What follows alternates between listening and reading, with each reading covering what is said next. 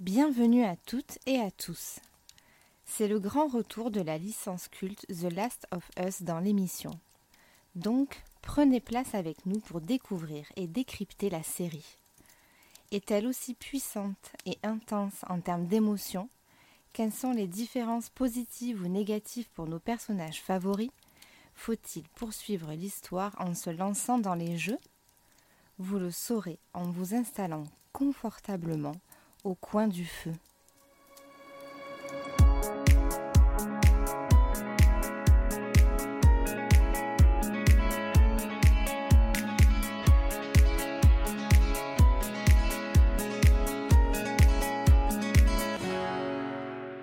Bonjour, bonsoir, je suis Davin, il est Wivo, et quel bonheur de refaire une émission The Last of Us. C'est la troisième. On va rebaptiser notre podcast au coin de The Last. Pff, C'est nul à chier.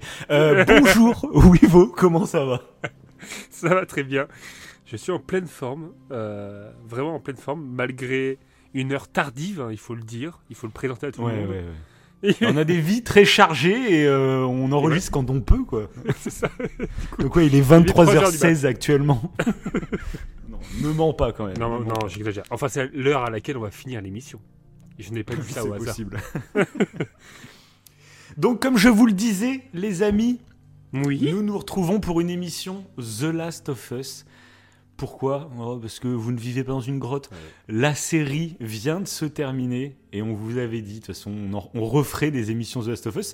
À l'époque où on avait terminé bah, le, le deuxième jeu, euh, on partait plus à refaire une émission sur toute la saga, tu sais, avec des extraits audio et tout. Ouais, Et ouais, ouais, euh, vrai. bon, bah, finalement, comme d'hab, hein, on tease souvent des émissions. C'est pour ça qu'il faut qu'on arrête de teaser des émissions parce qu'on ne les Oui, fait pas en fait, les on émissions qu'on tease. Mais ça marche, hein. on a toujours plus d'abonnés. Ah, ça marche. Donc, on- Les gens s'abonnent et euh, finalement, ils n'ont pas en fait ce, ce, ce pourquoi ils sont abonnés. Ils, ils regrettent, hein, les gens regrettent. Mais il reste. Du coup, on va continuer à faire ça. Ils restent et ils nous insultent. Ils nous insultent, mais bon, c'est cool quoi. C'est le jeu. c'est le jeu. Donc, donc bah, je vais réutiliser un peu cette idée. Je me suis dit que ça pouvait être cool parce que là, du coup, on va orienter cette émission sur la série, bien entendu. Mhm. Ne vous inquiétez pas, on ne va pas pour le moment spoiler le deuxième jeu. Il y aura toute une partie où on va bah, spoiler bien entendu la première saison ainsi que le premier jeu. Mais on va essayer vraiment de faire gaffe à ne rien dire sur le deuxième jeu qui pourrait même vous indiquer des pistes. Mais on en parlera bien sûr en fin d'émission pour euh, parler un peu de la suite de la série. Oui. Et euh, mes parents, je me je m'étais dit que ça pourrait être intéressant du coup de réutiliser un peu tous les audios euh, du jeu pour euh, bah, présenter à ceux qui n'ont vu que la série en fait bah, les mêmes scènes, on va dire les scènes un peu alternatives mais qui sont tirées du jeu. Et je pense que ça peut même nous servir pour, euh, pour expliquer certaines petites comparaisons qu'on va faire. Oui. Et, et donc voilà, donc j'ai un gros boîtier à côté de moi, un boîtier énorme avec un bouton rouge et dès que j'appuie dessus, se lance immédiatement un audio. Voilà, tu veux que je teste? Là, j'appuie en direct. T'es prêt? Vas-y, vas-y. Allez, j'appuie.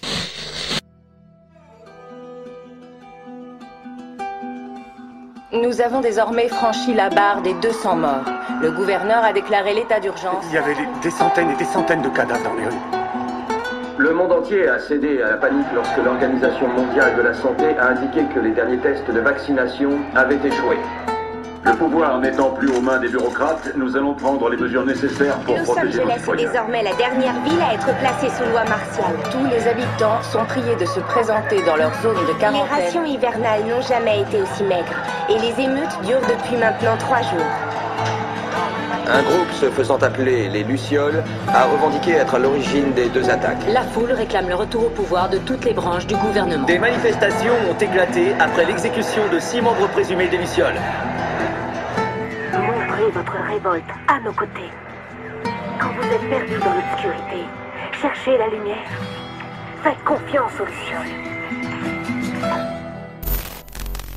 Et voilà. J'espère que ça t'a plu. C'est- ouais. Ouais, mais, c'est non, mais le podcast euh, atteint un niveau maintenant. Euh, on a des gros boutons pour lancer des, des, des, des audios. C'est génial. génial. Bref, Wivo, comment ça va?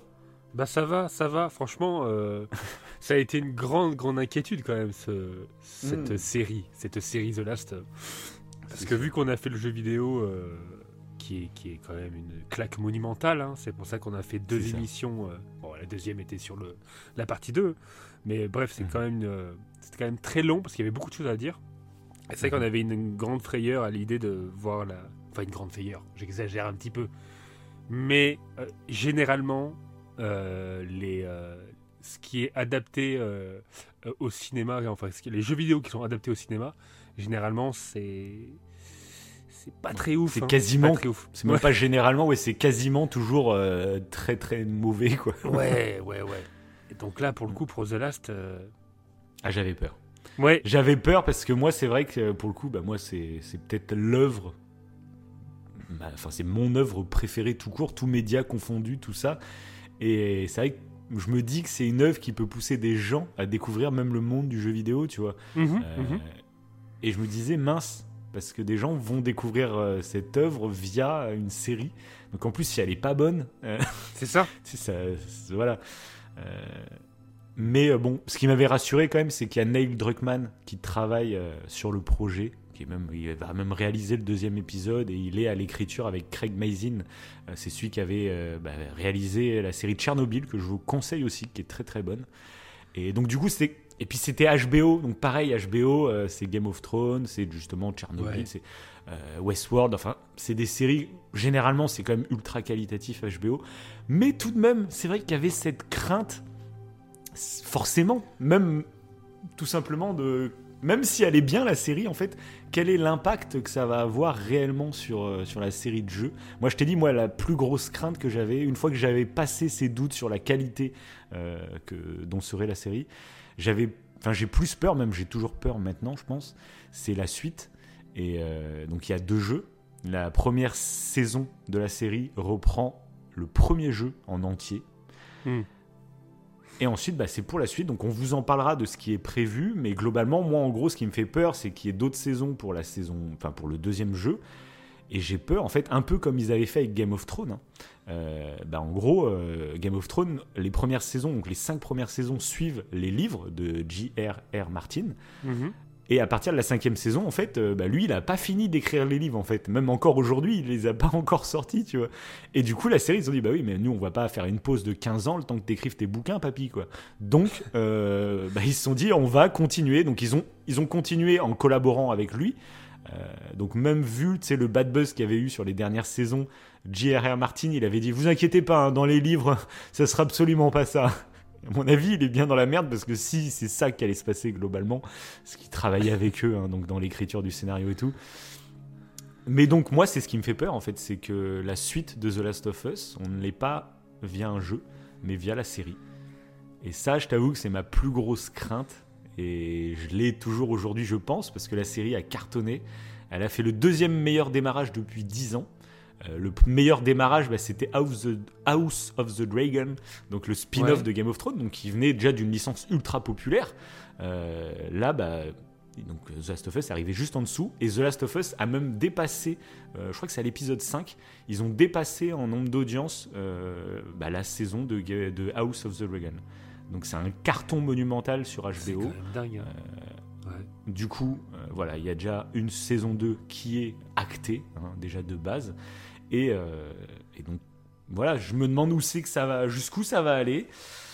On en reparlera en fin d'émission quand on spoilera bien sûr le deuxième jeu, mais voilà, moi c'est ce qui me fait peur. Peut-être qu'au contraire, ça va donner euh, les moyens de faire un troisième jeu, peut-être plus rapidement que ce qu'on aurait voulu aussi. Je sais pas, mais, hmm. euh, mais je reste inquiet. Mais c'est pas pour autant qu'on va cracher sur la série. on sait faire la part des choses quand même, et on va vous donner vraiment notre avis. Oui. Et, euh, et puis on va commencer sans spoil. Et je te laisse, euh, je te laisse l'honneur si tu veux. Donc globalement, toute la série, qu'est-ce que t'en as pensé? Bon, alors, j'ai quand même été agréablement surpris. Non, en vrai, euh, la... quand j'ai commencé la série, peut-être que l'avantage de se dire que du coup, quand euh, un jeu vidéo est adapté au cinéma, généralement c'est des bouses. Tu te dis, tu sais, tu vas pas trop avec une hype monumentale. Euh, et du coup, c'est ce que j'ai fait. J'y suis pas allé avec une hype de fou.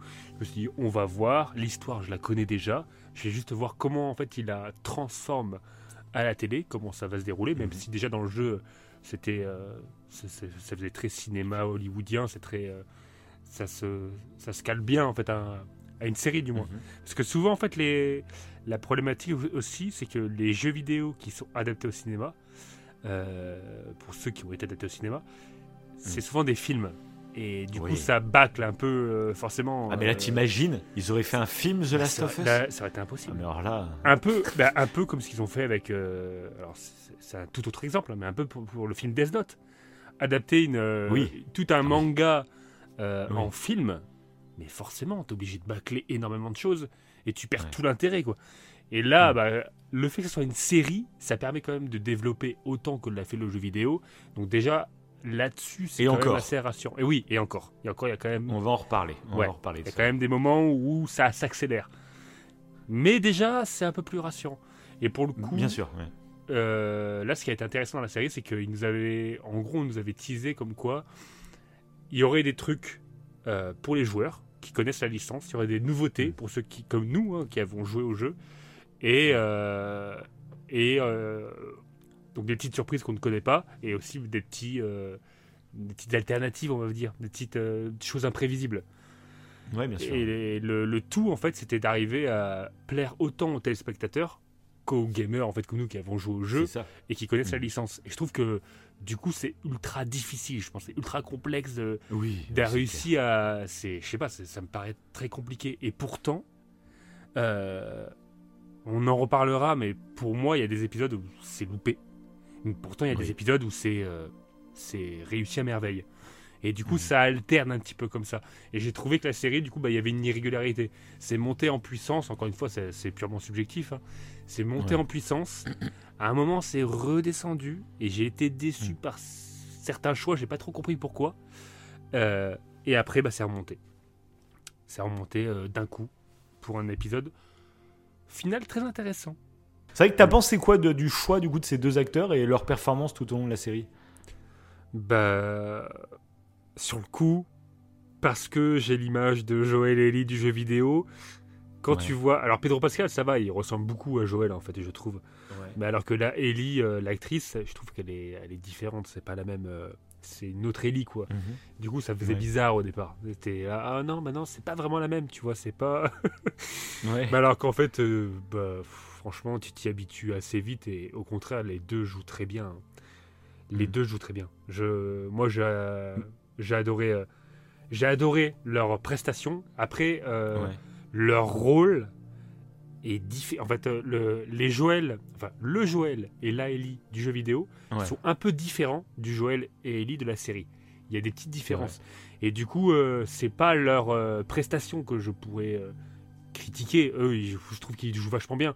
C'est juste qu'ils sont un petit mm. peu différents. Là, c'est plus des choix euh, scénaristiques. Ils ont été un peu réinterprétés, c'est vrai. Ouais, voilà, voilà. Et ça, c'est. Euh, ouais. Voilà. Après, c'est. Bon, de toute façon, on va en parler, mais c'est peut-être ça que. Ouais, mais moi, je suis assez d'accord avec toi. Euh, parce que tout simplement, c'est vrai. Mais c'est ce que je me suis dit, en fait, en regardant toute la série. Je pense que de toute façon, ils ont ils ont eu un problème de temps, hein, forcément. Hmm. Euh, je pense que du coup, HBO leur a alloué un budget pour faire la série. Et ils ont préféré, en fait, parce qu'il faut le dire, par contre, je trouve que la série ne fait pas cheap à aucun moment. Euh, mais du coup, tu dois faire un choix, tu as un budget, tu es obligé de gérer ton budget, en fait. Euh, il y a eu pas mal de critiques autour de la série sur le fait qu'il n'y ait pas assez d'infectés par rapport au jeu, hein, forcément. Oui. Ce qui peut créer, c'est vrai, un petit. Les mecs qui traversent la moitié des États-Unis, ils croisent pas beaucoup de, zombies, donc tu te dis, bon, au final, pourquoi tout le monde est caché dans des camps s'il y a trois zombies à trois endroits différents, tu vois? Euh, C'est vrai, mais derrière, bah, il y a un budget en fait à gérer, et les scènes avec les zombies bah, sont beaucoup plus coûteuses, forcément, et ils ont préféré privilégier ce budget à faire une série qui faisait vraiment pas de cheapos, euh, mais en réduisant euh, les scènes qui coûtaient forcément le plus cher. Et je trouve que ça passe globalement plutôt bien, même si forcément, bah, oui il nous manque des scènes euh, un peu cultes. Hein. Oui, c'est qu'il y, y, a deux épisodes particulièrement où, as, où normalement il y a vraiment une invasion d'infectés. Hein. Donc bah, l'épisode avec euh, Ellie et Riley et puis et puis avec David dans la neige avec. Ouais, Ça, Mais, mais, bref, mais globalement, tout simplement aussi, je trouve que du coup, bah, ils ont, et pareil, niveau budget, bah, tu as un certain nombre du coup d'épisodes qui, qui est tourné. Et du coup, ils savaient dès le départ qu'ils auraient beaucoup moins de temps par rapport au jeu pour développer la relation entre Joël et Ellie.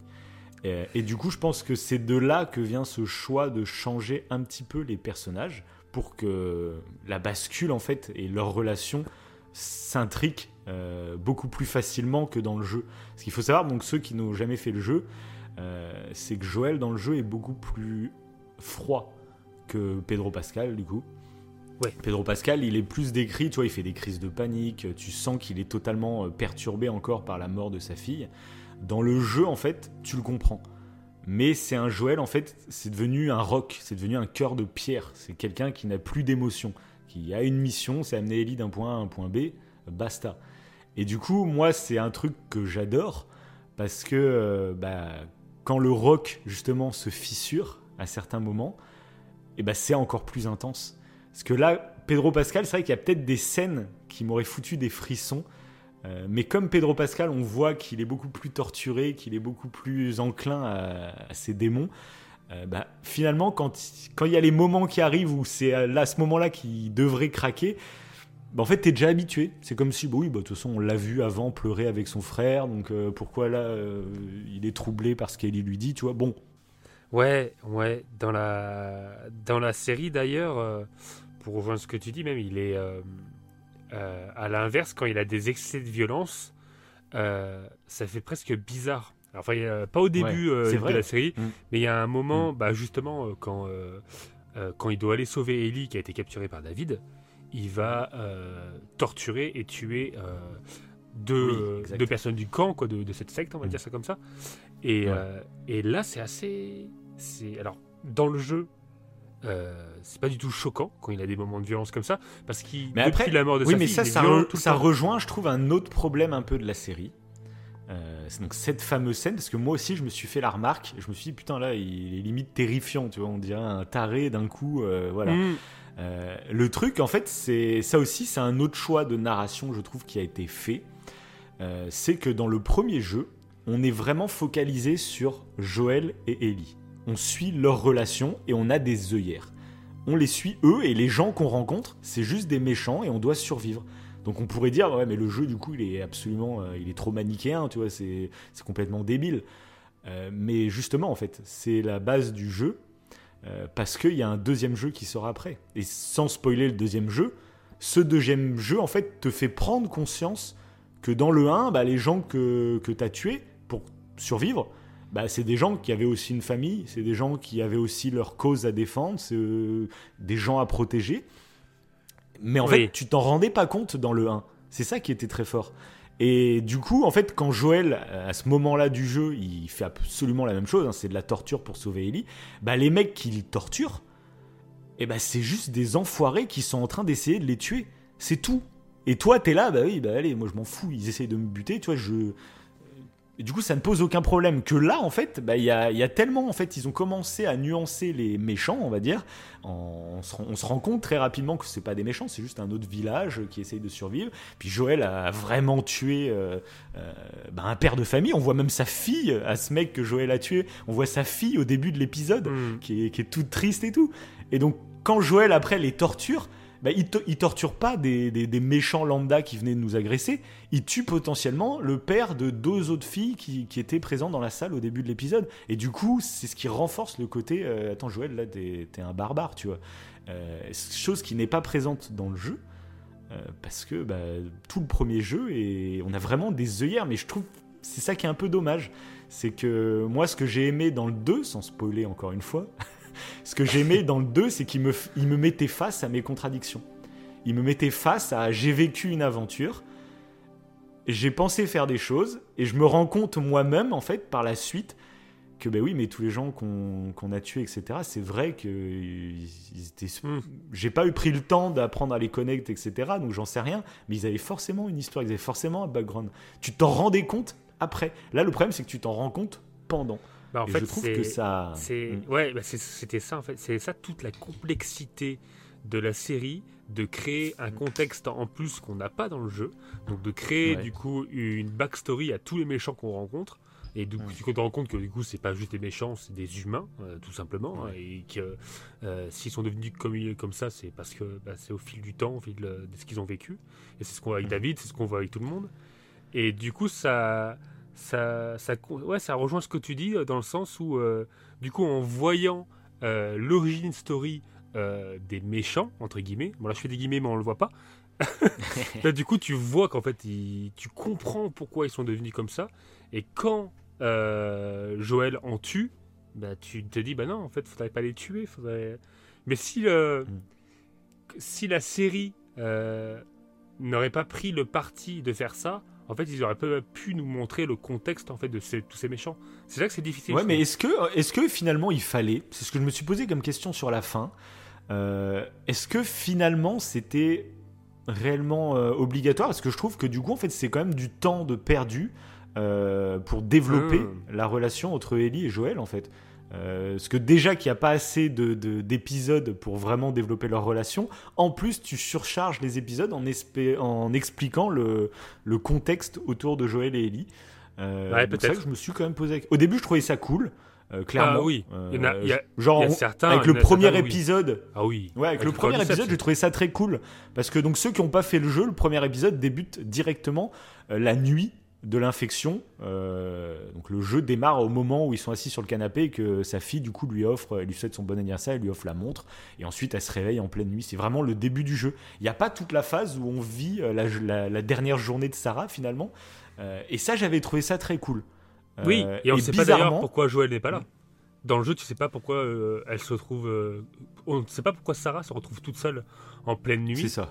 Euh, alors que là, du coup, c'est euh, bah, expliqué en fait dans, dans le- dans la série. On, on te donne euh, une explication à ça. Donc ça, c'est Ouais, c'est. Bah, vrai qu'ils ont. Oui, bah en gros, oui, dans la série, c'est bon, ils débauchent tard comme dans le jeu, mais après, quand, quand, quand elle, elle se réveille et que son père n'est pas là, dans la série, ils disent qu'en gros, il est parti aider Tommy qui était en, C'était en prison, ouais. en gardave. euh, En gardave Ouais, ça. ouais. c'est ça. Et ça, c'est vrai que c'est un truc qui est pas du tout dans le jeu. D'ailleurs, Tommy, euh, dans le jeu, euh, on ne présente pas forcément sa vie avant l'infection. Non, du tout, Là, on te vrai. fait quand même comprendre qu'en gros, bah, Joël, c'est un peu le, le grand frère qui, qui, qui protège son frère, et parce que son frère est un peu euh, paumé dans la vie, j'ai envie de dire. Ce qui, du coup, donnera de la force une fois qu'ils arrivent à Jackson, où là, bah, son frère, euh, bah, Joël vient en pensant le, le sauver, tu vois, et il se rend compte que Mm. bah, non, son frère s'est enfin posé, son frère a une femme, va avoir des enfants, et c'est ce qui. euh, ce qui... J'ai trouvé ça plutôt intéressant, du coup, ce petit contexte. Pourquoi pas Ça, C'est des petits trucs que j'ai bien aimé. Ouais, ouais, ouais. c'est- Même, bah, même euh, le petit, la petite histoire sur le cordyceps où tu as un scientifique qui est. qu'on voit au journal télévisé ou je ne sais quoi, oui, qui la explique. toute première scène de la série. ouais. Ouais. Qui explique que non, les cordyceps euh, à la base ne, ne pourraient pas être euh, se transférer à un humain, à part s'il y a un dérèglement climatique qui joue un petit peu sur un truc euh, bah, qui est Ouais, exactement. de- de Ils disent que si la température de la planète augmente un petit peu, bah ça Là, peut. peut-être, ouais. voilà. Et je trouve que c'est super cool, ouais. Ça te met vraiment en contexte un peu le cordyceps. Et ça te l'explique. Parce que dans le jeu, à part si tu vas te renseigner sur Internet, tu ne sais pas réellement ce que c'est que le cordyceps. On ne connaît pas. Oui, exactement. Voilà. c'est vrai. Alors que là, c'est Mais même, même sur l'infection, moi j'ai trouvé ça plutôt pas mal. Il y a eu, euh, bah, au début de l'épisode 3, euh, bah non, bah même au début de l'épisode 2, euh, du coup. Mhm. euh, D'ailleurs, c'est, ah oui, si, c'est très marrant. au tout début de la série, quand il prend le petit-déj avec bah, justement Tommy et sa fille, Joël, ils sont en train d'écouter la radio, regarder la télé, je sais plus, et ils entendent parler d'émeutes à Jakarta. Et donc dans l'épisode 1, tu fais bon, il y a des émeutes à Jakarta, ok, pourquoi pas. Et le début de l'épisode 2, du coup, eh ben, on se retrouve dans cette ville avec euh, du coup une spécialiste des, des champignons qui constate euh, un des premiers cas du coup d'infection via le cordyceps. Et que tu te dis que du coup c'est parti ultra vite quoi. En 2-3 jours, en Ouais. fait, la, la planète a été complètement corrompue. Et c'est marrant de voir. Et ça m'a vraiment fait, bah, pour le coup, penser en plus au Covid. Où tu as eu, quand quand il y a cette scène où ils prennent leur petit-déj, ils disent ouais c'est Jakarta et puis je crois que t'as Tommy et Joël ils savent même pas où c'est Jakarta il faut c'est un pays euh, Jakarta puis c'est elle qui fait non non c'est une ville etc et euh, ça nous faisait penser à nous avec le Covid quand au début euh, ouais, apparemment il y a eu une grippe là à Wuhan un pays Ouais, mais trop, trop, ouais. c'était exactement la même Totalement chose où détaché, tu ouais. prêtes aucune attention alors qu'il y a un truc dramatique qui est en train de démarrer j'ai trouvé cool le petit clin d'œil euh, là-dessus Oui. et euh, et donc du coup, il y, a- il y a aussi bah, toute cette un peu backstory sur l'origine, euh, enfin cette propagation du coup du cordyceps que Ça, j'ai trouvé super intéressant. Ouais. Euh, Et d'ailleurs, c'est très très intéressant parce que du coup, ils expliquent, euh, donc via le début de l'épisode 2, euh, que c'est dans une usine de farine. Et dans l'épisode 3, Joël, il dit on sait pas exactement, soit dans le sucre, soit dans la farine. Donc ça, j'ai trouvé ça très cool parce que du coup, bah oui, comme le monde s'est éclaté en deux jours, t'as pas eu le temps en fait d'avoir les infos pour savoir d'où venait le, le, truc officiellement. Et du coup, Joël, il sait pas lui si c'est le blé ou le sucre. Mais du coup, c'est pour ça qu'aujourd'hui, euh, il mange plus de pain et tout comme ça. C'est pour ça qu'Elite, c'est à manger un sandwich au poulet. Et il la regarde genre euh, affamé parce que eux ils peuvent plus manger de pain du coup parce que euh, ils savent pas si c'est dans le sucre ou dans le blé que le champignon s'est développé. Du coup ils ont, ils ont enlevé ça de leur alimentation, tu vois. Et comme Ellie elle, est, elle est immunisée, elle, elle se régale avec du bon pain. et du coup bah, j'ai euh, j'ai trouvé ça excellent euh, de se dire que du coup donc c'est dans le blé que, que, que le champignon, Le champignon s'est développé, ouais. Hmm. Du coup, ça te parle, ça t'explique pourquoi ça s'est dé- dé- développé aussi vite partout dans le monde, parce que les trucs sont partis euh, ultra vite partout dans le monde. Euh, tout le monde a consommé du pain, tout le monde a consommé un truc. Et un truc, un détail très intéressant, c'est qu'à la base, Joël doit ramener un gâteau pour son anniversaire. Et euh, quand il arrive, il fait mince, j'ai oublié. Et sa fille, du coup, lui offre la, la montre, etc. Et sauf que s'il n'avait pas oublié d'acheter le gâteau, il y aurait eu de la farine. Et du coup, il aurait été infecté avec sa Mm. fille dès le premier jour. Et voilà. J'ai fait, c'est des détails à la con, tu vois, mais je trouve ça trop bien, quoi. Ouais, bah ça, c'était ouais, c'est pareil. C'était des petits. C'est ça, quand il parlait d'ajouter du contexte euh, et des petits trucs pour nous qui, qui on a l'impression de connaître vraiment la licence euh, en détail. Mais là, tu apprends plein de petits euh, tips que je trouve euh, excellents. Et d'ailleurs, dans l'intro euh, de l'épisode 2, tu as aussi euh, cette histoire euh, de bombardement où euh, elle, euh, elle dit, elle, clairement, en tant que scientifique, ou elle est infectiologue, je crois, je sais plus. Non, elle est spécialiste des champignons. Euh, Oui, c'est ça. Je sais plus comment ça s'appelle Ouais, exactement, au- mais c'est ça. C'est une spécialiste. au- Ouais, ouais. Mm. Et elle dit que, bah, en fait, il n'y a pas d'autre choix que de bombarder la ville Ouais. où on est. Et je trouve que c'est tellement intéressant. En fait, c'est déjà, C'est ça. il te place déjà un dilemme du tramway que tu auras donc à la fin hein, de, de cette saison. là. Mais tu as déjà un Mhm. dilemme du tramway de dire, voilà, là, en fait, si on veut sauver l'humanité, faut exploser euh, cette ville. C'est faut ça. exploser, je sais pas moi, dire vite, n'importe quoi. quoi, 10 000 habitants. Ouais. Il faut Mm. pas. Et j'ai l'impression, alors je sais pas, hein, euh, Mm. que peut-être ça pouvait pas se faire comme ça non plus. Tu peux pas décider de- d'exploser 10 000 habitants comme ça. Et que cette, euh, ce sujet-là aurait pu être peut-être débattu, c'est en politique ou je ne sais pas, avant que l'épidémie se propage. Mais ouais, Ouais, bien sûr. mais du coup, bah, le temps de parler de ça, et évidemment, bah, les gens ne seraient pas d'accord. Parce que tu vas pas t'exploser la tête si tu fais partie de ce village pour. euh, Mais même, sauver ouais, mais moi, du coup, moi, ça m'a même fait poser une question. Est-ce Ouais. qu'il y a ce genre de, dans, par exemple, dans la Constitution française, hein, euh, est-ce qu'il y a ce genre de possibilité?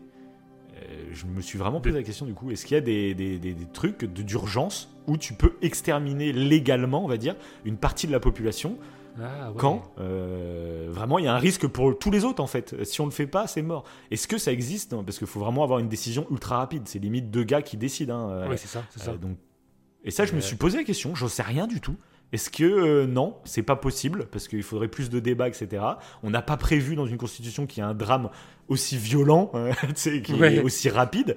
Ça se peut aussi que ça soit pas prévu dans la constitution, mais je me suis vraiment posé la question est-ce qu'il y a des, des- des mesures de force majeures qui peuvent être déclenchées dans, le- dans, dans la société française Je ne sais absolument pas. Ça, Ouais, voilà. Si vous le savez, dites-nous en commentaire. Mais euh, je trouve ça ultra intéressant. Au-delà, en plus du coup du dilemme du métro, parce que totalement, ça paraît horrible de bombarder une population, mais euh, si c'est pour sauver la planète, euh, voilà quoi. Bah oui, oui, oui, c'est ça, c'est ça. Mais du coup, c'est super intéressant parce que si c'était, bah, si c'était officialisé, comme je le pense dans la Mm. série, forcément, ça se ferait pas. Ou ça serait trop, comme tu dis, en fait, euh, là, euh, t'as pas le temps d'en- débattre. En fait, faut vite réagir. Mm. Mais ça paraît to- totalement immoral quand même. C'est assez, euh, enfin, c'est immoral. Mais finalement, en Oui plus, on sait même pas ce qui s'est passé du coup à Jakarta. On sait qu'il y a eu Non, des émeutes. Alors peut-être qu'ils ont vraiment bombardé des quartiers, c'est pour ça que ça a créé des émeutes derrière. Euh, mais après, ce que je trouve intéressant, c'est que du coup, ça a été reproduit euh, un peu partout dans le monde. On le voit du coup à Boston, où il y a des, des Oui. cratères de- d'obus. Et ce qui est très intéressant, c'est que bah, ce fameux dilemme du, du, du tramway. Tramway, C'est ouais. du tramway ou du métro? Je Non, je du sais jamais, tramway. chaque fois, je confonds. Du tramway. Dilemme du métro, Euh, c'est bah, le problème, c'est le The Last, c'est le, le- spécial The Last. C'est ça. Et le truc, en fait, c'est que ça, on voit que ça a alimenté, on va dire, la haine contre les autorités. C'est ça que j'ai trouvé plutôt cool, c'est que bah oui, c'est rien les autorités, ils ont bombardé des innocents. C'est horrible ce qu'ils ont fait. Et, Alors que finalement, c'était des actes qui étaient faits pour protéger le plus grand, enfin essayer de protéger le plus grand nombre. Mais si tu t'arrêtes juste à ce que tu as devant les yeux, bah il y a des militaires qui ont bombardé des innocents. Et c'est horrible et c'est ce qui a créé euh, bah, des grosses distensions dans le peuple euh, survivant. Où, euh, et c'est pour ça que ça explique qu'il y ait des, vrais clans différents, des, des zones ultra protégées, on va dire gouvernementaux, on va dire, ce qui reste des gouvernements, et d'autres beaucoup plus beaucoup plus livrés à eux-mêmes, j'ai envie de dire. Et mm. ça, j'ai trouvé ça trop intéressant, toute cette nuance, tout, et puis ça s'applique à tellement d'autres choses que c'est vrai que j'ai trouvé ça très très cool. C'est pour ça que là, là pour le coup, cet ajout, du, cet ajout euh, de contexte, ouais. c'est pour ça que là, le début de la série, j'ai fait tout le ah début. Mm. Ouais, Parce que moi, franchement, moi, les, ouais, je t'ai dit, le, alors le premier épisode, comme je disais, euh, j'ai bien aimé tout ce qu'ils ont apporté pour qu'on connaisse la dernière journée de Sarah et tout. J'ai trouvé ça mhm, cool. Mhm. Et justement, pendant la série, je me disais, ah, trop bien. Comme on la joue pas, bah, on l'incarne pas, donc peut-être qu'on va être moins attaché à elle. Donc c'est pas con de lui rajouter un peu plus de backstory pour plus s'attacher au moment où on va la perdre. Et euh, bah, bizarrement, en fait, euh, une fois qu'elle meurt, euh, je t'avoue que j'ai pas été aussi touché que dans le jeu, du coup. ouais moi non plus. Et, c'est vrai, je je sais pas pourquoi. Je sais pas si c'est comme ce qu'on disait tout à l'heure, c'était lié au je sais pas lié au. Bah justement, je vais faire écouter aux gens. Je vais faire écouter aux gens euh, le moment où Sarah meurt et euh, on en reparle juste après. J'appuie sur le bouton.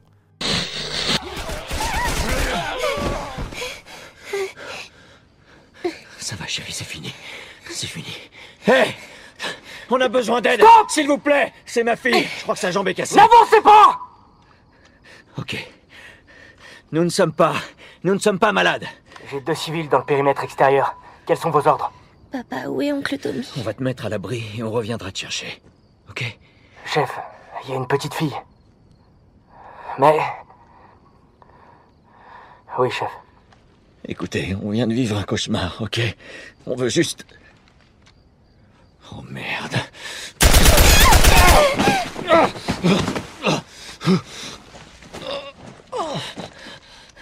Je vous en prie.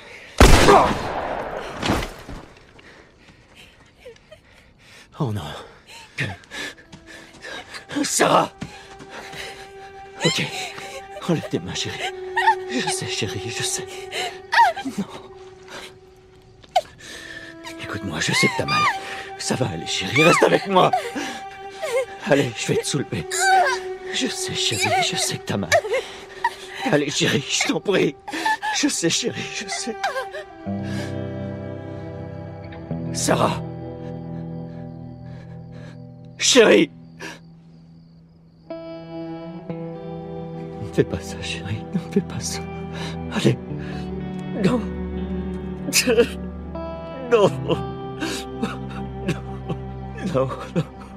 Pitié. Pitié. Pitié, pas ça. Pitié.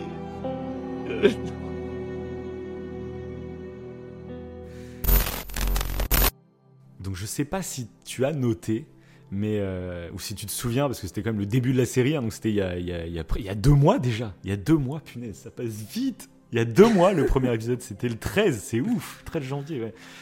Et du coup, bah moi, bon, je l'ai rematé, je l'ai rematé la semaine dernière, hein, le premier épisode, donc c'est pour ça que je m'en souviens aussi un peu plus. Euh, tout simplement, il réutilise la même musique. Euh, du coup, c'est une musique que je trouve extrêmement puissante. Je crois qu'elle s'appelle All Gone Escape ou un truc comme ça. Je sais plus exactement. En fait, c'est une musique euh, qui est très très forte dans le jeu parce que du coup, c'est le moment de la mort de Sarah. Et dans le jeu, cette musique est réutilisée à la fin quand Joël en fait prend Ellie du, de la salle d'hôpital et court avec. Et les deux musiques, en fait, apparaissent à deux moments du jeu, et c'est à ces deux moments-là. Donc, quand il perd Sarah et quand il sauve Ellie. Et elles sont réarrangées, elles sont pas réarrangées de la même façon. Euh, dans l'intro du jeu, bah, la musique est très triste. Dans la fin du jeu, bah, elle est beaucoup plus porteuse d'espoir. Mais sans, on en reparlera tout à l'heure de la fin du jeu, parce qu'il y aura pas mal de choses à dire. J'aurai même un petit audio à vous faire écouter aussi sur cette musique. Mais globalement, du coup, c'est une musique qui est très très importante, je trouve. Euh, et, moi, peut-être un des trucs qui fait que j'ai eu moins de, frissons, c'est que tout simplement, je trouve que dans la série, euh, la musique est moins présente. Elle est un tout petit peu réarrangée. Euh, donc pareil, ça c'est oui vos cerveaux, qu'allez-vous nous dire là-dessus Mais le fait, je trouve que ça crée une petite, un petit problème dans le cerveau quand tu te mets à entendre un thème que tu connais, qui est rattaché à des événements que tu connais aussi, qui t'ont touché, qui t'ont, je ne sais pas, qui t'ont procuré des émotions. Et en fait, la musique se lance et tu entends le réarrangement et du coup, c'était ça. Hop, ça va de travers. C'est pas exactement le thème que tu attendais et du coup, ça te gâche la scène. Moi, c'est peut-être ça qui m'a gâché en partie. Euh, même des fois, je pense que ça peut être inconscient en fait, tout simplement. Euh, ouais, ouais. Il y avait des, il y avait pas mal d'études sur le sujet. Alors là, je pourrais pas te le, ressortir comme ça. Mais parce que là, du coup, en plus, les, les trucs que je me, que, dont je me souviens, euh, c'était le fait que la, le fait euh, d'avoir euh, un, un, flot de dopamine et du coup un frisson, le fameux frisson mm. quand tu écoutes de la musique. Oui, je me rappelle de cette étude là, oui. Mm. Et bah du coup, ouais, voilà, c'était quand tu t'attends à quelque chose et en fait on te surprend. Et là, pourtant, d'une certaine manière, c'est ce qu'ils font. Mais du coup, tu as. Euh, mais là, j'ai plus l'impression qu'en fait, la musique, la musique est rattachée à un souvenir euh, qui déclenche. Euh, Je pense que c'est ça. Bah, le, sentiment Madeleine de Proust, en fait. Et si la musique, du coup, d'un coup, c'est plus la même, et eh ben c'est assez bizarre. Parce que je me suis fait la réflexion sur pas mal d'autres ah bah scènes, en fait, pendant la série. En fait, il y, a des, il y a des musiques qui sont réutilisées à des moments qui n'ont aucun rapport avec les, les moments que c'est utilisé dans le jeu. Et tu vois, c'est un peu comme quand on parlait de Star Wars, où dans Star Wars, en fait, euh, les musiques ont un rôle, parce qu'elles sont rattachées à des personnages, elles sont rattachées à la force, elles sont rattachées, tu vois. Et du coup, c'est ce qui est ultra kiffant, parce que quand il y a Luke Skywalker qui est de dos avec une capuche, quand il se retourne, et eh ben, il y a le thème de Luke qui, qui démarre et ça te fout des frissons parce que oui, ça te confirme que c'est vraiment Luke, tu vois. Et tu réentends son thème, t'es es tout fou, tu vois. Et euh, à l'inverse, là, dans la série, ça me l'a fait à plusieurs moments. Ben, en fait, euh, il y a des musiques qui sont utilisées, qui sont géniales. Hein. Les musiques sont géniales, mais ces musiques sont rattachées à des événements. Il y a carrément dans la série, là, il y a des moments, c'est des musiques du 2. C'est carrément des musiques du 2 rattachées à d'autres personnages du 2. et là, elles spawn dans la série, t'es là, ah, ah, bonjour. Et du coup, tu sais, ça crée un truc. Tu fais merde, c'est pas bon, quoi. Ouais, ouais. et je pense que c'est un truc, ouais, c'est que ça doit vraiment jouer, là, pour le coup, sur euh, l'effet Madeleine de Proust. Parce qu'il me semble que pour le frisson musical, tu avais d'abord cette étape-là de surprendre à travers la musique inconsciemment pour créer le frisson. Et après, on avait ce, concept-là, euh, une fois que c'était ancré dans notre mémoire, dès qu'on réentendait cette musique, bah déjà, tu avais euh, l'image de la scène. Tu vois, tu, la vois, tu as la musique, tu vois la scène qui se passe. Euh, il y a des musiques, quand on écoute, on voit à peu près ce qui se passe. Et là, du coup, effectivement, si on revit une scène et qui change un petit peu la musique, ça doit créer une petite. Presque une petite dissonance. Un bug dans le cerveau et peut-être que ça peut gâcher la scène. Peut-être que quelqu'un qui ne connaît pas du tout le jeu va vivre différemment la scène parce que lui, la musique, c'est la musique, c'est tout, quoi, tu vois. Ouais. Et par exemple, il y a un exemple aussi qui est un peu intéressant. Je saute un tout petit peu dans la série. Il y a un exemple qui est ultra intéressant. C'est le moment où Joël et Ellie s'embrouillent, on va dire, euh, où tu sais, elle lui explique qu'elle est attachée à lui, tout ça. C'est à l'épisode 6, c'est quand ils sont à Jackson et que Joël euh, bah, décide de la confier à Tommy que du coup elle, le prend mal. Il y a toute cette scène qui est jouée, qui est fantastique euh, dans le jeu, et du coup, bah là j'ai été très déçu parce que je me dis mince, la scène a moins d'intensité. Donc il y a plein de raisons pour ça, mais il y a notamment la musique. Et là en fait, ils ont mis la musique de la mort d'Henri et Sam.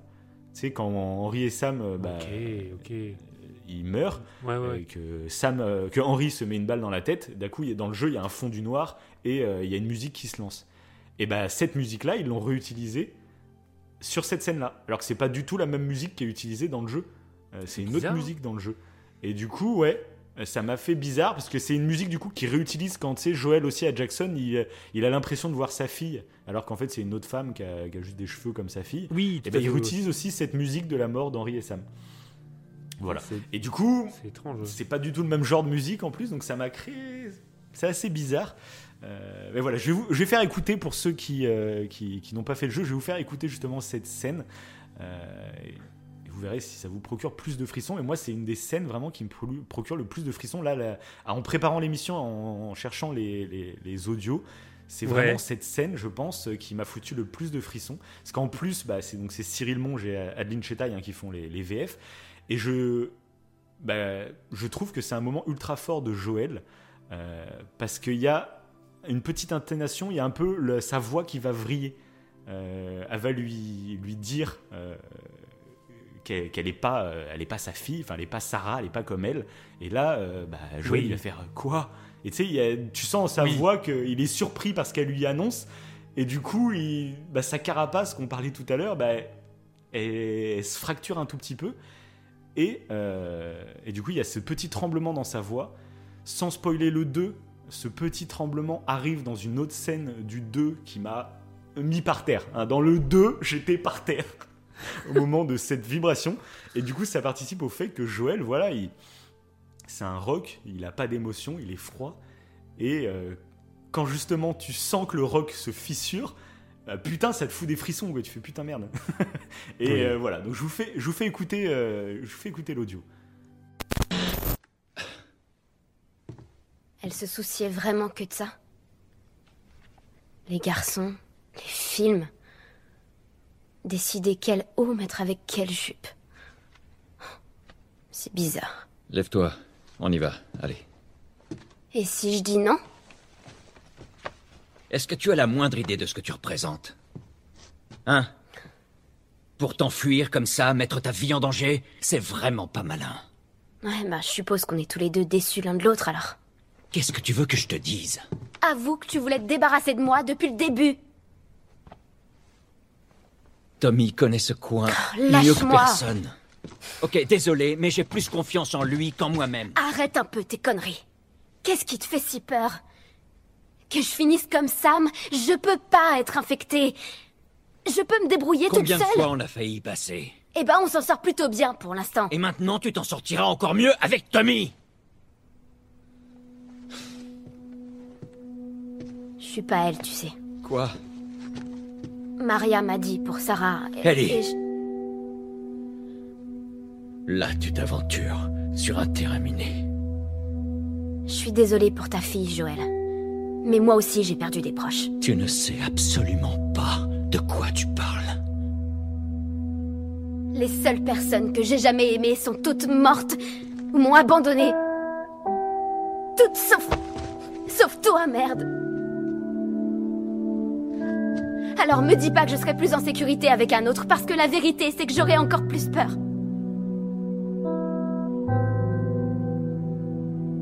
Tu as raison.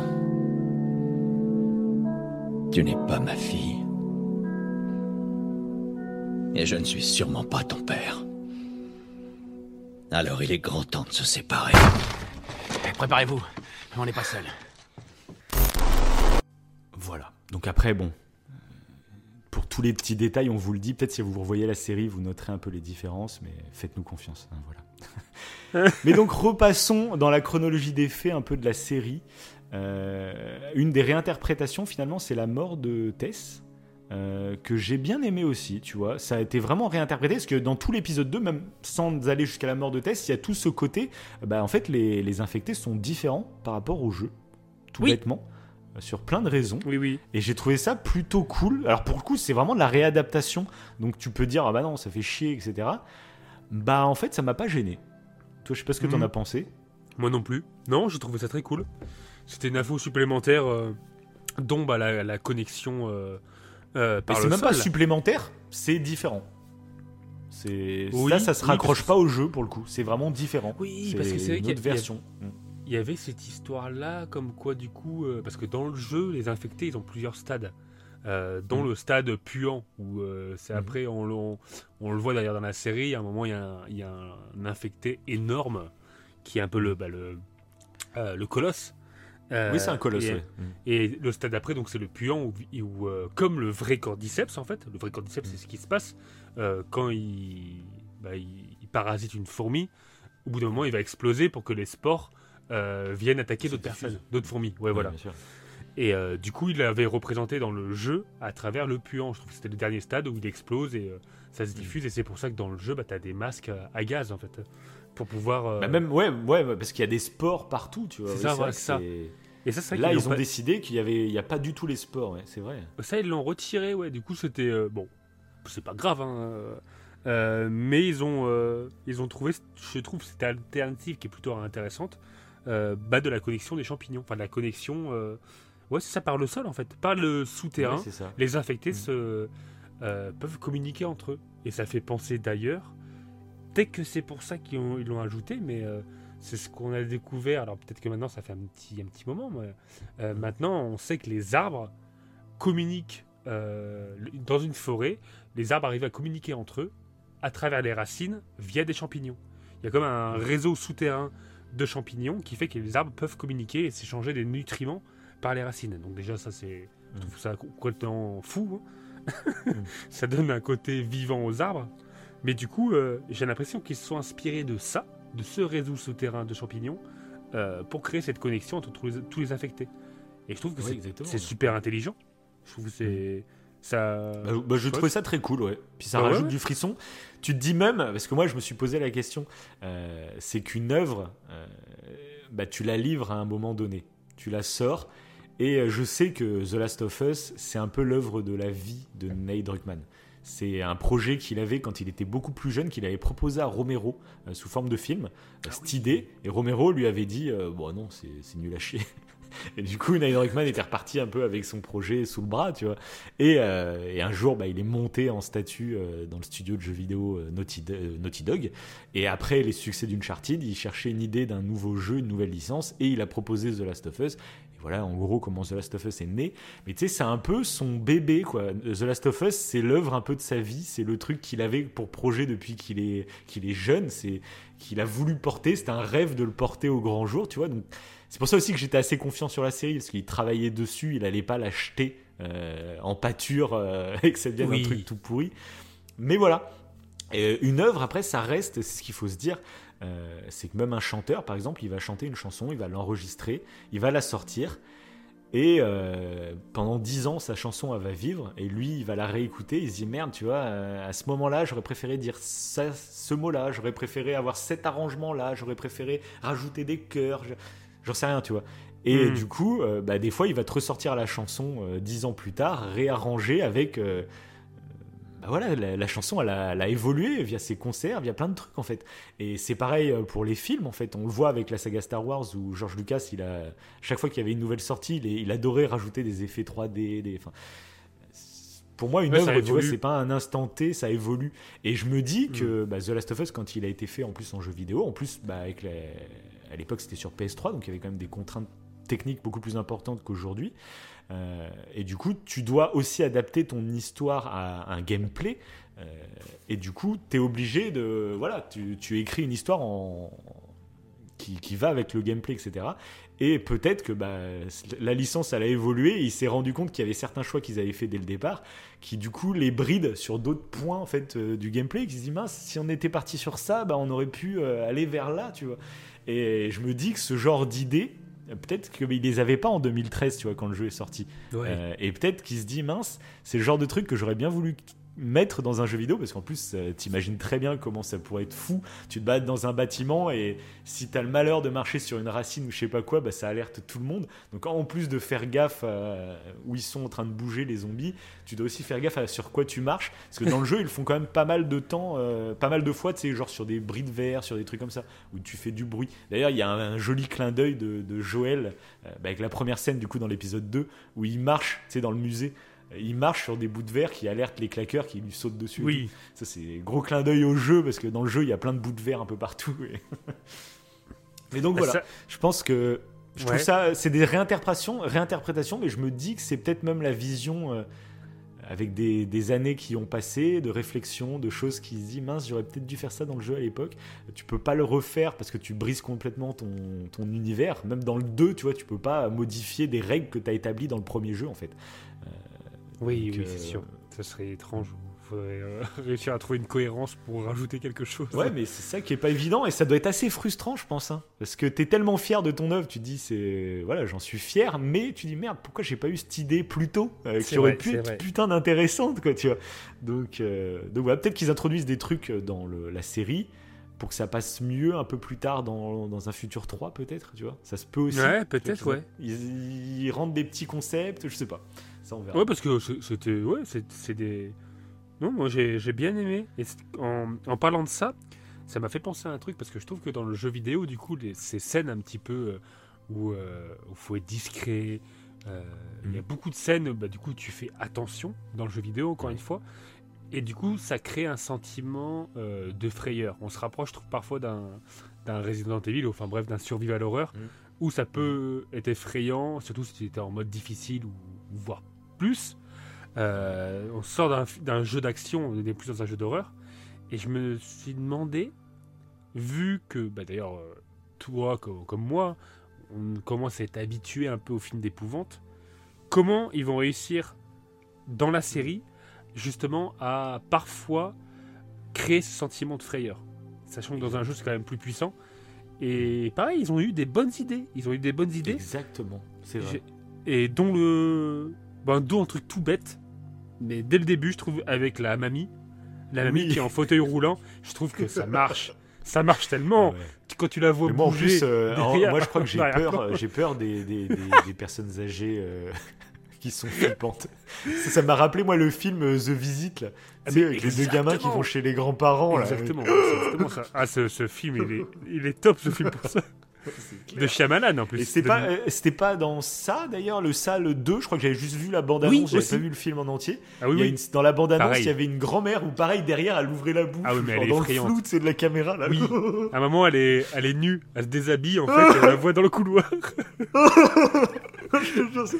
ça, me terrifie. Mais je trouve que ça, ouais, ça fonctionne tellement bien.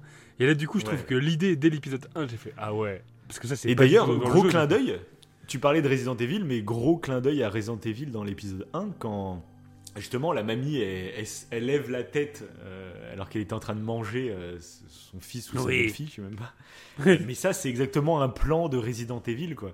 Et, je me suis fait même la même réflexion. alors ça c'est un peu plus discret donc je sais pas si c'était vraiment un clin d'œil, mais ça se peut quand même parce que deux dans le même épisode. Euh, je suis ah. sûr que la, la, scène du zombie qui lève la tête, je, ça c'est sûr que c'est un clin d'œil à Resident Evil.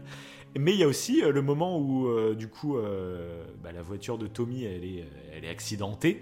Et du coup, dans le jeu, normalement, Tommy, il vient avec nous et il court avec nous. Là, bah, ils sont séparés et ils partent chacun d'un côté. Et ça, c'est aussi le début de Resident Evil 2. c'est vrai.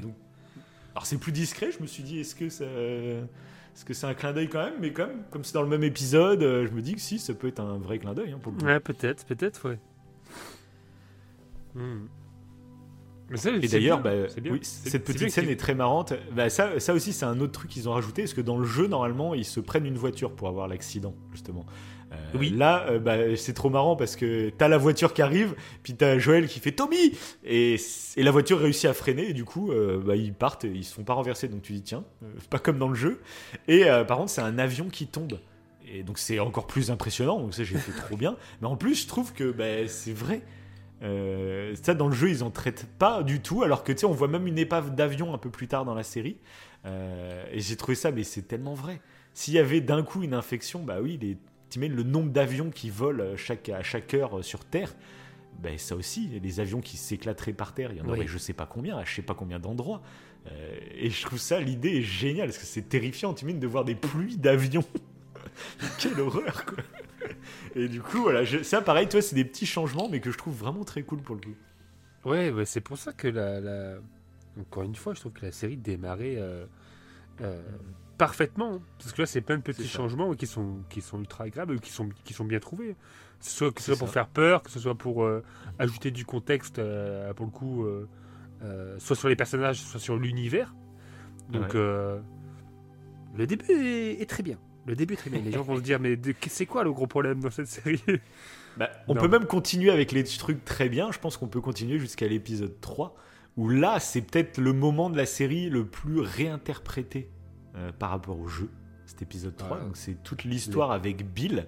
Là, il faut savoir, pour ceux qui n'ont jamais fait le jeu, euh, Bill, euh, Bill, on arrive avec Ellie dans le village de Bill. et bah, en fait, on tombe sur Bill hein, dans le jeu. On parle avec lui et voilà, c'est un mec bourru. Enfin, c'est exactement le même Bill hein, qu'on voit dans la série, mhm. sauf qu'il est encore vivant. Et on se rend compte petit à petit qu'il avait un partenaire euh, qui s'appelle Frank. Et apparemment, ce partenaire a décidé de se barrer, de quitter la ville. Et, et, on voit un peu plus tard encore, parce que Bill, du coup, nous aide à récupérer une batterie de voiture. Et, d'ailleurs, il y a tout un affrontement justement avec un premier colosse hein, dans le jeu à ce moment-là, qui du coup n'est pas du tout dans la série. Et on se rend compte que bah, Franck en fait s'est fait mordre en voulant fuir la ville et il s'est pendu. Voilà, il s'est suicidé. Et du coup, on comprend, c'est ce qui était très fort à l'époque, parce que le jeu était sorti en 2013. Et, euh, et du coup, bah, c'était le sujet de l'homosexualité était traité d'une manière très, euh, très discrète, très sobre, que j'avais beaucoup aimé moi à l'époque. Parce qu'en gros, c'est un mec qu'on te présente comme un gros bourru, comme un gros bourrin, euh, le cliché, tu vois. ouais, c'est ça. Et bah, tu découvres en fait finalement, bah, voilà, pareil, un peu comme Joël, tu vois, c'est le mec cœur de pierre qui veut montrer à personne qu'il a des sentiments, mais on le comprend on comprend qu'il est, qu'il est gay et qu'en plus, bah, le partenaire qui vient de se suicider, bah, en plus, c'était euh, quelqu'un qui comptait beaucoup pour lui en plus. Quoi. Et c'est vrai que j'avais trouvé ça très très cool. Et là, ils ont décidé de tout réinterpréter. Donc c'est ultra casse-gueule. Mais pour moi, bah, c'est. Là, je l'ai revu du coup cet épisode quand j'ai rematé la série. Et pour le coup, euh, vraiment, j'ai été retransporté. Et je trouve que ça apporte même quelque chose à la relation Ellie-Joël. Même si ça crée du coup un Joël un peu plus euh, touché très rapidement du coup. Euh, mm. mais j'ai trouvé cet épisode, enfin c'est vraiment, il est génialissime quoi. C'est, ouais, l'épisode il est, il est fou parce que ouais, en plus c'est une partie un peu survivaliste hein, grâce à lui de toute façon, c'est toute une partie survivaliste et, euh, et je trouve que la, la, la rencontre avec Franck, bah déjà euh, je trouve que ça c'est rare en fait là d'avoir un épisode où vraiment c'est pas juste euh, une relation homosexuelle mais on en met une vite fait par là pour dire voilà on a mis euh, mm. euh, on, a mis des noms hétéros tu vois non là ça dure longtemps ça mm. développe le sujet leur relation amoureuse elle est géniale je trouve que les mm. deux enfin Franck va réussir à changer Bill alors que lui il n'aurait jamais changé il serait jamais ouvert aux autres et c'est grâce du coup à Franck qui va qui va rencontrer Joël et en plus, oui. Et, euh, c'est ça qui est. Ouais, c'est ça qui est très très intéressant, c'est que bah, Bill, à la base, c'est un survivaliste et il pense que toute sa vie est basée uniquement sur la survie. Et pour lui, la survie, c'est de vivre seul parce qu'il peut avoir confiance mmh, qu'en lui-même. Et que s'il s'attache à quelqu'un, bah, il, déjà, il double les personnes à sauver. En gros, il y a lui et l'autre personne. Et en plus, bah, ça lui crée des peurs, ça lui crée des plein de trucs. Sauf qu'on va se rendre compte petit à petit, oui, que bah, grâce d'autres personnes, bah, déjà il va avoir des traitements pour les maladies qu'ils vont avoir. Et du coup, ils vont survivre plus longtemps en finalement en rencontrant d'autres gens, en faisant confiance à d'autres gens. Et ben, tout simplement, hein, les trucs de base, mais des traitements, des médicaments, ça te permet de survivre aussi. Il n'y a pas que rester tout seul dans ton coin. Euh, mais ça, c'est très de tout.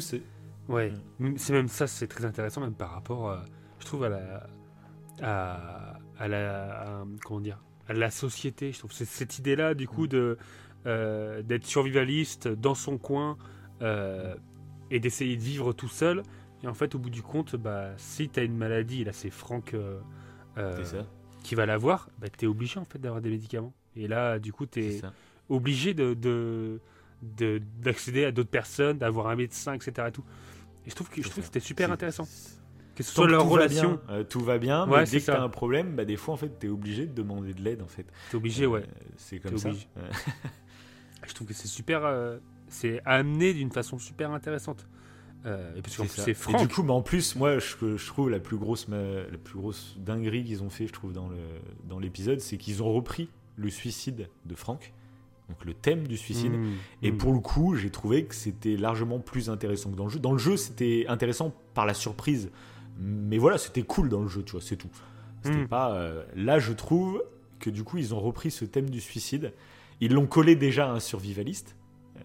Donc, un survivaliste qui finit par se suicider. Ça, j'ai trouvé ça génial. Euh, mais en plus, euh, bah, ça, ça nous fait réfléchir sur la fin de vie, sur l'euthanasie, sur la façon de, de, de, mourir, qui est ultra touchante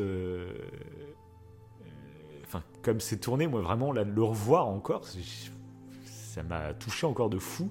Je trouve c'est tellement bien joué, les deux acteurs sont juste ouf. Euh, et, c'est vraiment un sujet qui est tellement complexe. Euh, ça mériterait des heures de débat. Je sais même pas ce que j'en pense moi au final. Euh, mais c'est tellement des situations. Enfin, je trouve d'amener ce sujet-là dans ce contexte-là, parce que j'ai vu qu'il y a plein de gens qui. Alors, bien sûr, il y en a plein, tu sais, qui trouvent des arguments pour cracher sur l'épisode. Oui, c'est surtout pour cacher leur euh, homophobie, hein, bien entendu, si on est habitué. Donc, ils vont trouver tout le moindre détail. Bah, c'est complètement con, hein. euh. Ça, c'est, il y en a bah, qui ont sorti hein, euh, avec The Last, hein, c'est réputé maintenant. C'est ça. The Last. il y en a, il y en a qui ont quand même sorti. Euh, moi, euh, non, moi, je suis désolé. The Last of Us, c'est un jeu avec des zombies, avec de l'action où on bute du zombie. Il fait, j'en ai rien à foutre d'avoir une histoire d'amour à l'eau de rose ou je sais pas quoi. Tu fais. Ah non, c'est pas The Last of Us. ouais, tu confonds Justement, The Last of Us, c'est des relations humaines. Hein. Vraiment, c'est la base du jeu. Donc, faites pas genre, faites pas genre. Ça aurait été un couple hétéro, je pense qu'il y aurait eu aucun problème. Genre. Ouais, c'est ça qui est, c'est ça qui est, triste aussi. C'est obligé, bah, bien sûr. Mais c'est pour ça que l'épisode il, est aussi brillant euh, pour ça, je trouve, d'avoir créé une relation, euh, euh enfin d'avoir créé une relation amoureuse qui est, je trouve, ultra pertinente, et en plus de l'avoir fait, du coup avec Bill et Frank, du coup c'est une relation homosexuelle, c'est bien. Mhm. C'est bien, je crois que c'est rare de voir une œuvre, enfin du moins un épisode euh, bah, qui va que se concentrer que sur une relation homosexuelle tout le long. Je trouve ça génial. Ouais. C'est pas juste une petite apparition, c'est tout le, tout le long. Et encore une fois, ouais, comme tu dis, tu as, le sujet de l'euthanasie, tu as le sujet de la maladie, euh, du rapport aux médicaments, du rapport à la, à la société, est-ce qu'il vaut mieux vivre seul dans son coin, alors qu'il avait tout pour vivre seul dans son coin, Bill. Hein. Il pouvait, franchement, le mec, il avait tout. Euh, je trouve que le, même le rapport à l'amour, le fait que ça peut te changer, tu peux aller plus loin, tu peux euh, à l'amour et au partage aussi, ce qui se rend l'amour et au partage. En partageant, bah, ça le rend encore plus heureux finalement. Hmm. Mais d'ailleurs, euh, ouais, j'aimerais bien me le rebattre en VOSTFR, tu vois celui-là. Ah oui, tu l'avais pas regardé du coup, c'est à l'époque c'était en VF. je l'ai regardé dans les deux versions du coup. Euh, voilà. Les deux sont. C'est mis en VO. Les deux m'avaient touché hein, quand même, mais bon. Bah, je sais plus, je me rappelle plus la VF, mais bon, je vous conseille oui la VO de toute façon. Ok. Et donc un truc qui est très intéressant et qui est très très fort aussi, c'est que dans le jeu, toute cette phase avec Bill, euh, bah, ça permet en fait de confronter euh, Joël à ce qu'il peut devenir s'il continue à avoir ce cœur de pierre, à se fermer aux autres, euh, à ne plus avoir de sentiments ni d'attache. Il risque de finir un peu fou comme Bill, parce que dans, dans, le jeu, Bill, on sent qu'il a un peu ravage, tu vois, il parle un peu tout seul, il a, il a, il a mis des messages partout dans la ville, enfin tu sens qu'il a quand même un peu vrillé. Euh, et du mm. coup, bah, ça c'est une des critiques que je pourrais faire à la série, c'est qu'elle est trop, elle explique un peu trop tout. Euh, et là, tu vois, à la fin de l'épisode, bah, il y a carrément Bill qui a écrit une lettre à Joël pour lui dire euh, oui. Fais gaffe, hein, que tu, si tu deviens comme moi. Alors que dans le jeu, en fait, tu le comprends, mais c'est pas dit. C'est juste, bah, tu vois Bill comme il est, et euh, voilà, c'est tout, tu le vois, et donc c'est toi-même qui te fais la réflexion, putain, mais Joël, tu vas finir comme ça, mais tu te la fais toi-même. La réflexion, elle est là, mais tu te la fais toi-même. Là, dans la série, ils sont obligés de faire une lettre pour te l'expliquer, en gros. Et du coup, ça crée ce moment où Joël, bah, faut qu'il réagisse à la lettre, et du coup, faut qu'il montre qu'il est en train de réfléchir. Et tu vois, ça crée une... un truc qui casse un peu le personnage de Joël, je trouve, hein, euh, qui le rend un peu plus... Euh, un peu plus sentimental, j'ai envie de dire. Euh, parce qu'il y a cette explication. Alors que l'explication, on l'a eu dans le jeu, mais de manière beaucoup plus subtile, je trouve. Bah, sachant, ouais, sachant qu'en plus dans le jeu, tu as, accès des fois à des petites notes, des petites lettres que tu vas lire dans le jeu.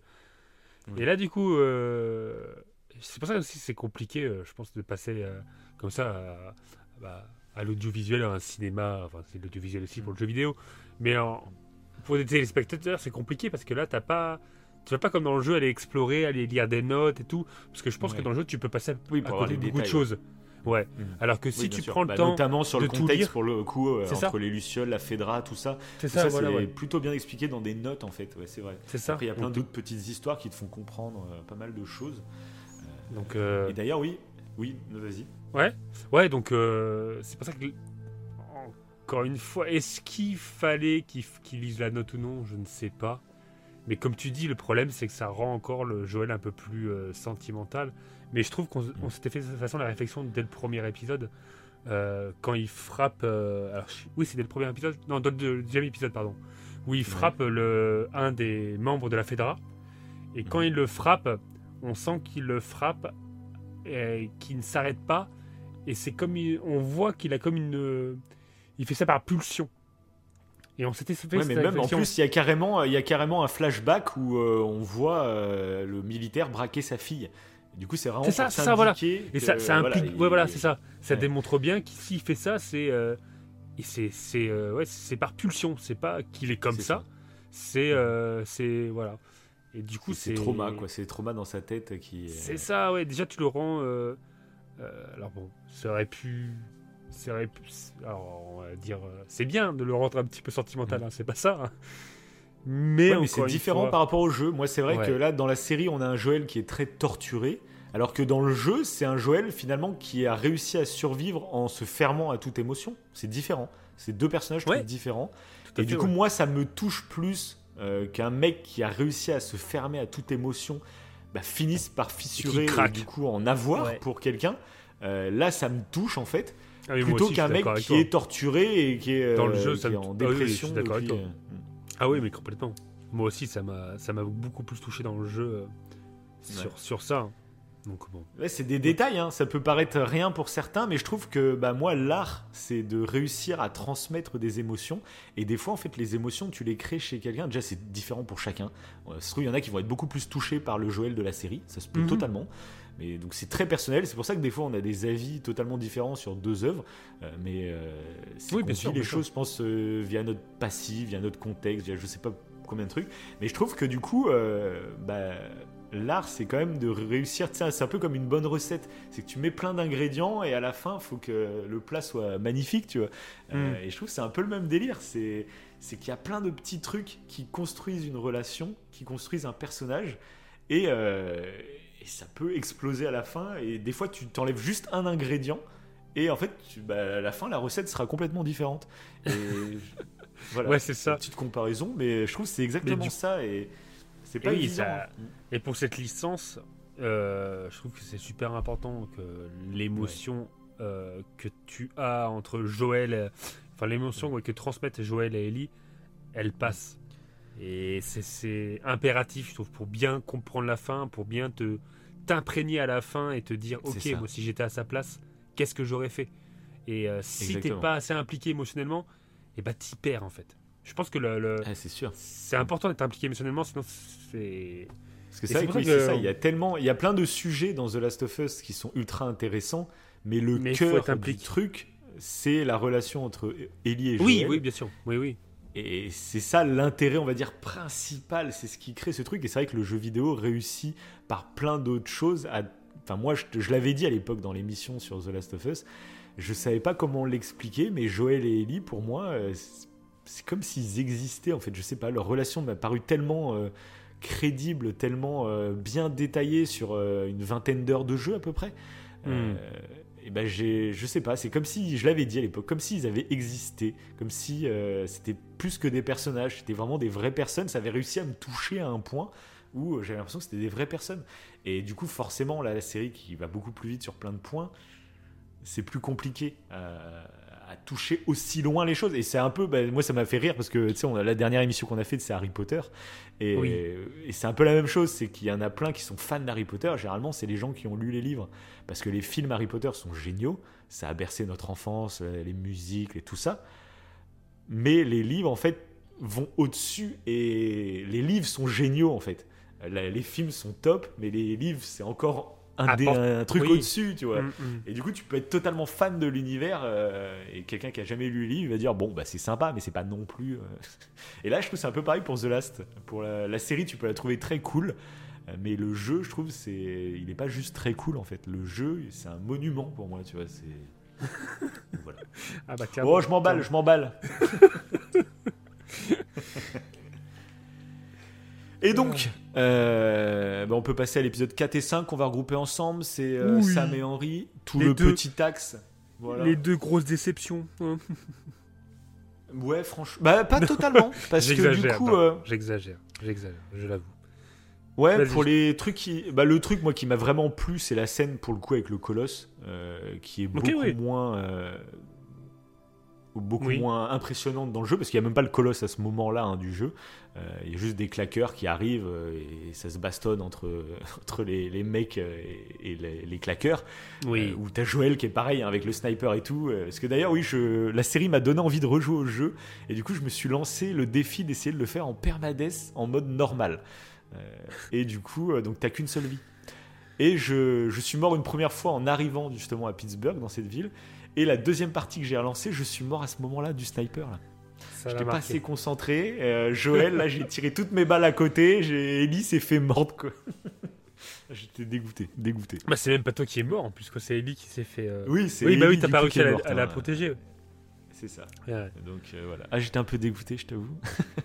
Mais Mais bref, par contre, bah, ça, je trouve que c'est un changement par rapport au jeu. C'est toute cette scène. Déjà, ça se passe de nuit. Et toute cette scène où il y a déjà les zombies, du coup.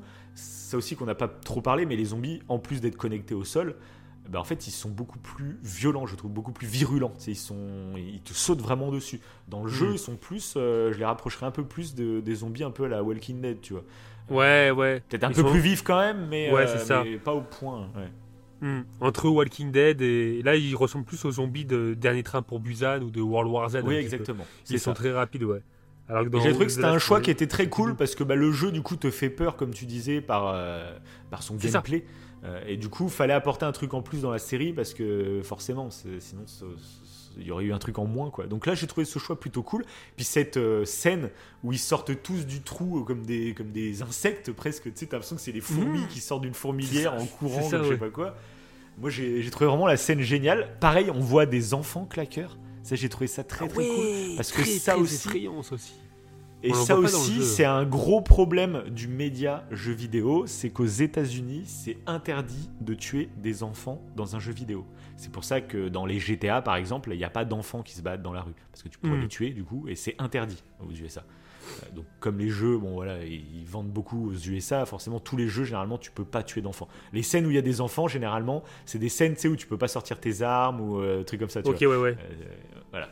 Mais donc dans les vrai. GTA où c'est un open world total, il n'y a pas. Et du coup, dans The Last of Us, il n'y a même pas de claqueur enfant.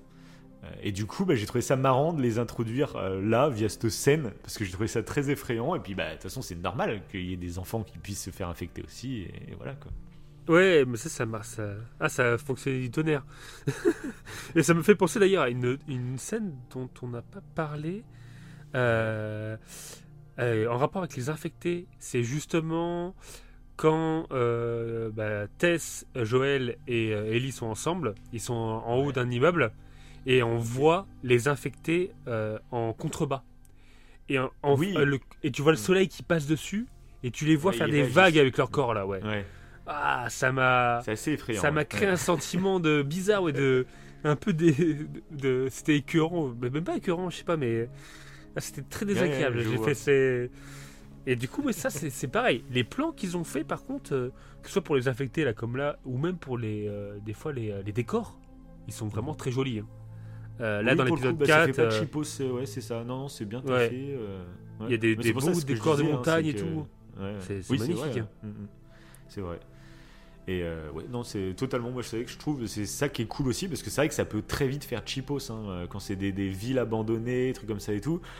Euh, si t'as pas le budget, en fait, c'est tout bête, hein, mais euh, si t'as pas Oui. le budget, bah, ça fait tout de suite très moche. Ou alors c'est que des plans serrés, que des intérieurs, mais du coup tu perds parce qu'une des un des secrets des- du- de la réussite de The Last of Us en jeu vidéo, c'est justement de, de vraiment se sentir dans un monde post-apo. Alors dans le jeu, ça nous offre carrément l'opportunité de visiter des villes entières, euh, de Oui. rentrer à l'intérieur des bâtiments abandonnés, de découvrir que tiens c'est un ancien disquaire, tiens c'est un ancien resto, c'est un ancien, une ancienne salle d'arcade. Enfin, c'est ce qui est passionnant dans le jeu, c'est que c'est toi-même qui va visiter ces lieux et qui découvre en observant l'histoire de ces lieux. Euh, Mm. Mais du coup, dans le jeu, si- tu le, rec- tu le ressens quand même un petit peu, forcément beaucoup moins immersif qu'en jeu, mais tu le ressens parce que justement la série fait pas de cheapos, c'est tant mieux quoi. Ouais, ouais, ouais. Ah non, ils ont fait des très très jolis plans. C'était appréciable. Parce que là, c'est dans l'épisode 4, je crois qu'ils font un bivouac. Il me semble qu'ils font un bivouac. euh, J'avais noté bivouac dans l'épisode 4, donc c'est peut-être en début Ouais. d'épisode. Tout début, ouais. Et, ouais. j'ai trouvé. euh, j'ai bien aimé. Oh, c'était c'était beau. Et d'ailleurs, bah, il y avait le, un truc aussi, on en avait parlé en off. Euh, avais, euh, tu m'avais évoqué le sujet le- du fait que c'est vrai qu'on on n'évoque pas euh, le fait de dormir dans le jeu. Et là, dans la série, on l'évoque un petit peu. vrai. Et c'est vrai que ça doit être euh, extrêmement stressant hein, de devoir Ah dormir. c'est vrai. Oui, il montre pas mal Dans de moments où on voit que Joël il fait le gay et à la fin justement il finit ça. par s'endormir. C'est Ellie qui le fait. ouais. C'est ça, ouais. Ils tournent, ils alternent, ou des fois ils mettent des. bah, avec Sam et Henry, là, avant Mm. que Sam et Henry les rencontrent, ils mettent des débris de verre euh, au- Oui, autour bah oui, lit ça, et tout. Ouais. Ce qui n'a Bah, pas marché. Tu dois y hein. Penser. Oui, c'est ça, Quand t'es en ouais. mode survie tout le temps, tu dois tout le temps faire ça, parce que dormir, c'est là où t'es ultra vulnérable. hein, donc, euh, c'est vrai que ça, c'est un truc auquel on pense même plus, tu sais, dans nos sociétés avec notre confort. euh, on dort tranquille sur nos deux oreilles, tu vois, mais c'est un truc, tu imagines, de Ah oui. tout le temps à ce rythme. et, même ton état mental doit être totalement altéré, euh, si, parce que tes nuits sont jamais euh, totalement réparatrices. C'est ça, c'est ça. J'avais fait un. un- J'ai pas pu répondre trop sur les frissons musicales, mais par contre, j'avais fait un post Wivo Cerveau sur le stress en... quand tu dois survivre avec Daryl. J'avais dessiné Daryl de Ouais. Walking Dead. Et justement, bah, j'évoquais ce sujet-là. Ils avaient fait une étude là-dessus. T'étais en stress intense, mais constant. Donc, euh, bah, ça doit être assez horrible, quoi. Comme tu dis, là, avec le confort qu'on a actuellement, Ah oui. des fois on peut être stressé, hein, mais des fois euh, ça va. ouais. C'est ça, ouais. De passer rien qu'une bonne nuit. euh, euh, donc bon. Surtout que là, ils dorment jamais dans les mêmes lieux. Donc c'est-à-dire Oui, c'est dorment ça. jamais dans les mêmes lieux, cerveau aussi, ouais, ils dorment jamais. Ouais, enfin, le cerveau ne se repose jamais complètement, vu qu'il est tout le temps en alerte. Ah, ça doit être. euh, ça doit être Ah, ça. va être sympa. Non, mais ça rentre en compte même dans la psychologie des personnages et tout. Donc je trouve ça cool. C'est vrai qu'ils l'appuient pas mal dans la série. euh. Alors c'est vrai que dans Oui. le jeu, ils en parlent presque quasiment jamais. Ça, pour le coup. Non. Dans le 2, ça, c'est pas un truc. euh. Non. Donc oui, bref, donc les petits changements, enfin les gros changements quand même dans ces deux épisodes, c'est le fait euh, que Sam soit euh, sourd. Euh, Oui, c'est vrai, ça, c'est pareil, c'est un choix. Donc euh, plutôt j'ai cool. pas, enfin je t'avoue que là pour le coup j'ai pas trop compris. J'ai même envie de dire que ça m'a un petit peu euh, réduit l'attachement que j'avais pour lui. Alors ils l'ont rendu Ah plus ouais jeune que dans le jeu. Ouais, il est plus jeune donc je trouve qu'il est beaucoup plus mignon. C'est il est vraiment, c'est vraiment un gamin. Alors que dans le jeu il a un ou deux ans de moins qu'Ellie et limite euh, il a dragouillé un peu, tu vois. Là il est vraiment trop petit pour dragouiller Ellie, tu vois. Hmm. Euh, mais du coup, bah, c'est bête. Hein. Euh, Après, c'est très bien en fait d'inclure des, de, de montrer des handicaps dans une série et tout. C'est, enfin, ça, pour le coup, c'est génial. Il n'y a pas de souci. Mais du coup, j'ai quand même trouvé qu'il y a quand même beaucoup de phases. J'ai regardé une deuxième fois en plus l'épisode. Je trouve qu'il y a quand même énormément de phases où ça discute, où il est en train d'écrire son truc. Donc tu perds du temps. Enfin, ça. euh, Et puis ça. mais Je trouve du coup le personnage. Il a moins de personnalité que dans le jeu. Dans le jeu, il est quand même vachement plus présent. Tu notes beaucoup plus sa personnalité, forcément. Et euh, du coup, j'ai senti enfin, que tu perds quand même quelque chose vis-à-vis de ce personnage avec ce, avec ce choix-là. D'accord. Ok. Voilà. Après, par contre, j'ai trouvé très, très intéressant du coup d'introduire le fait qu'il ait une leucémie et que ce soit pour ça que Henry a trahi euh, ce groupe. euh, qui, du Ouais. coup, dans le jeu, c'est vrai que ça, pour le coup, ils en parlent pas du tout. On sait qu'Henry est en fuite, mais on le prend plus comme un mec qui, qui s'est retrouvé dans la ville un peu par hasard, comme Joël et Ellie, et qui maintenant il essaye de fuir de la ville. Mais il n'y a pas trop d'explications. Là, du coup, cette explication sert en plus à expliquer tout le contexte de, de ces hommes dans la ville qui ont renversé du coup la Fedra locale, quoi. Ouais. Et, euh, donc j'ai trouvé ça intéressant, mais encore une fois, euh, bah, c'est ce qu'on disait tout à l'heure. En gros, ça nuance des gens qui sont juste considérés comme des méchants dans le jeu. Euh, et du coup, pourquoi pas? Mais du coup, tu perds quand même pas mal de temps à expliquer tout ce contexte. Est-ce que c'est réellement nécessaire? C'est vrai que là, la question Mm. se pose. Ouais, je, je sais pas si vraiment ça a été nécessaire euh, ouais, de faire l'origine story de, de tout ça. De... C'est pas. Ah, ouais. Bah moi-même, je trouve, du coup, comme je disais tout à l'heure, c'est que je trouve qu'en gros, euh, bah, dès le départ, il n'y a vraiment aucun méchant méchant dans, dans la saison 1 de The Last of Us. Alors que dans le jeu, tu as l'impression qu'il y a vraiment juste des gens méchants et tu te rends compte par la suite qu'ils sont méchants pour des raisons. Et donc bref, tu perds du temps à expliquer toutes ces histoires et en plus, je trouve qu'un des effets principaux du jeu est perdu. Euh, mais bon, voilà. Après, c'était relativement intéressant, par contre, parce que ça t'explique que euh, la Fedra euh, qui est en place, il y a peut-être des gros connards hein, qui apparemment ça, ça, gardait la nourriture pour eux. Enfin, c'était peut-être des gros connards, mais ils maintenaient une forme, on va dire, d'autorité. Et là, en voyant un groupe qui finit par une révolution, en gros, à retourner le pouvoir, tu te rends compte que bah, le groupe qui les remplace sont encore pires. Ils sont ultra tyranniques, euh, qu'ils n'hésitent pas à tuer euh, avec des balles dans la tête, dans les cellules. Enfin. Donc ça, j'avais trouvé ça intéressant aussi, cette nuance de se dire que ce qui est en place, bah, oui, il y a des problèmes, il faut euh, lutter contre ces problèmes, mais faut pas non plus mettre n'importe qui à la place de ceux qui sont au pouvoir, tu vois, parce que ça peut être encore pire en fait. Ouais. Donc ça, j'ai Bah, trouvé ça cool, quoi. Bah, c'est un truc après ça qu'on voyait, je- il me semble, dans le jeu à travers des notes. Bien sûr, Euh, ouais. il y avait ce, ce discours-là à travers des notes que tu qu'on pouvait lire. euh, euh, Bah, ouais, notamment ouais, plus dans le 2, celui-là d'ailleurs, plus dans le 2. Ok, ouais. Dans le 2, je sais qu'il y a- j'ai déjà des. bon, on va pas les dire hein, dans cette émission, mais il y a, il y pas mal de trucs qui me viennent en tête, ouais. Carrément. Mais c'est plus dans le 2, limite dans le 1, j'ai- je sais plus exactement. Mais, ouais. Bah, c'est dans le 1 à un moment donné où euh, on, tu dois, euh, quand tu peux euh, modifier ton arme euh, euh, sur les établis, euh, des fois que tu es dans les appartements ou quoi, et qu'en fait, euh, pour la première fois du jeu, euh, tu te fais surprendre par un. Non, un- non, non, c'est dans le 2. Hop, tu spoil, au revoir. Euh, Ah, c'est dans le 2 Oui, oui, c'est dans le 2. Dans le 1, à la base, il n'y avait pas d'établi, en fait, euh, pas de la même façon. C'était juste des menus. Et c'est dans le remake qu'ils ont introduit les mêmes, Ah. la- les mêmes animations et tout qu'il y a eu du coup dans le 2. Euh, mais du coup, et je vois de quoi tu veux parler, mais ça, ça se situe dans, Dans le le 2. 2. Voilà. Ok. Bon. Ne parlons plus du 2. Ne parlons Oui. ne parlons plus du 2. Donc Ouais. ensuite, il y avait quoi? Il y a, il y a l'épisode 6, donc c'est l'arrivée. Alors ça, par contre, j'ai trouvé ça très très cool, euh, parce qu'il passe devant la centrale hydraulique, parce que dans le jeu, du coup, bah, on retrouve euh, Oui. Euh, Tommy à la centrale hydraulique. hein, euh, là, il passe devant, donc il y a quand même ce clin d'œil. c'est assez drôle. Et d'ailleurs, même dans le jeu, il me semble que bah, Joël, il commence à expliquer à Ellie, euh, bah voilà, en fait, ça fonctionne comme ça. Et puis euh, Ellie a fini par dire, en fait, tu sais pas comment ça fonctionne. Puis il fait, ouais, non, je sais pas comment ça fonctionne. Et là, dans la série, dans la série, euh, il lui fait. Euh, donc ouais, c'est la centrale électrique. Elle fait, mais c'est comme ça que vous aviez de l'électricité? Il fait, oui, oui. Il fait, par contre, me demande pas hein, comment ça fonctionne parce que j'en sais rien. Puis Ellie, elle lui fait, euh, ah, mais t'aurais pu inventer un truc, hein, je t'aurais cru.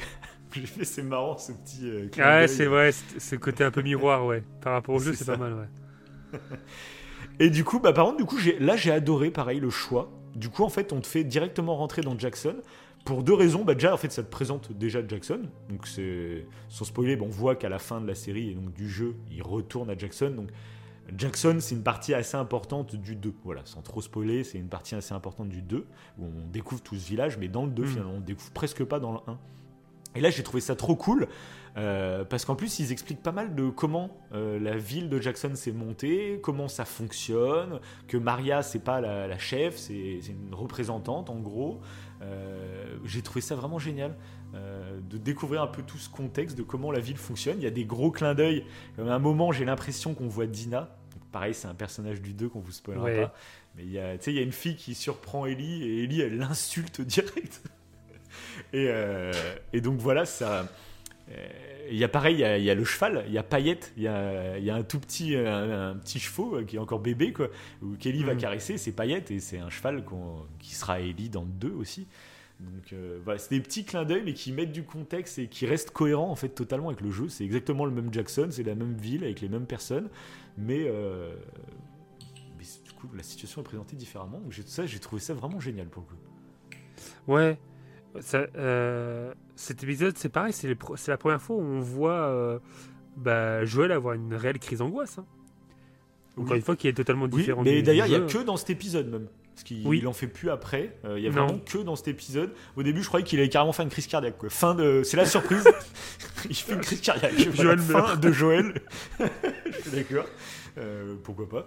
Euh, donc oui, donc c'est des crises d'angoisse ouais, qu'il fait. Donc là, c'est vraiment, c'est pour ça, je trouve qu'ils appuient vraiment à fond sur le fait que Joël, il est trauma par bon, en même temps c'est normal hein, qu'il soit trauma mais du coup ça change vraiment par rapport au vrai personnage et du coup je reviens juste sur Ellie qui insulte la soi-disant Dina c'est vrai qu'on Mhm. a parlé beaucoup de Joël qui est différent par rapport au jeu mais on n'a même pas parlé d'Ellie euh, Ellie dans le jeu je trouve qu'elle est elle a ce côté un peu rebelle un peu ce côté euh, elle va sortir des vannes elle a pas peur tu vois elle, elle va insulter un adulte euh, elle fait avec Bill tu vois il y a des scènes avec Bill dans le jeu qui sont cultes parce qu'elle hésite pas à l'emmerder directement tu vois et donc elle a ce caractère un peu taquin un peu rebelle Mm. mais elle est beaucoup plus euh, profonde, je trouve. Elle a beaucoup plus de profondeur dans le jeu. Elle a beaucoup plus de, elle est émerveillée par beaucoup de choses. Il y a vraiment ce côté un peu enfant qu'on retrouve beaucoup moins, je trouve, dans la série. Dans la série, elle Bah, est même très physiquement. Mm. même physiquement, je trouve Ouais. que dans le jeu, elle est plus jeune. Là, je trouve que dans la série, Elle en fait un temps, peu plus l'actrice a 18 ans. hein. L'actrice a 18 ans. Bah, Elle a un bah corset ouais. pour cacher sa poitrine, etc. Après, ça passe quand même. Elle fait Ça quand passe, même ça passe. Mais, ça euh, passe. Mais bon, je trouve que parce que la Ellie, euh, elle ressemble presque à. euh, Ouais, non, j'allais, j'allais spoiler quelque chose. je dis rien. oui, non, ne spoil pas le 2, c'est dur, mais ne spoil pas le 2. mais euh, je- non, mais donc Mais après- voilà, moi je trouve que voilà, après, ça va. Ça passe, franchement, même euh, au niveau des vannes et tout, je trouve qu'elle est drôle. et- Je trouve que Ouais, la grosse très, très différence, c'est Pedro. Après, Ellie, ça va encore. Ah si, Ellie, ah bah si, je te jure, bah moi Ellie, euh, si je la kiffe dans le jeu, c'est parce que justement, euh, je la trouve plus touchante, un peu plus, tu sens beaucoup plus ses peurs.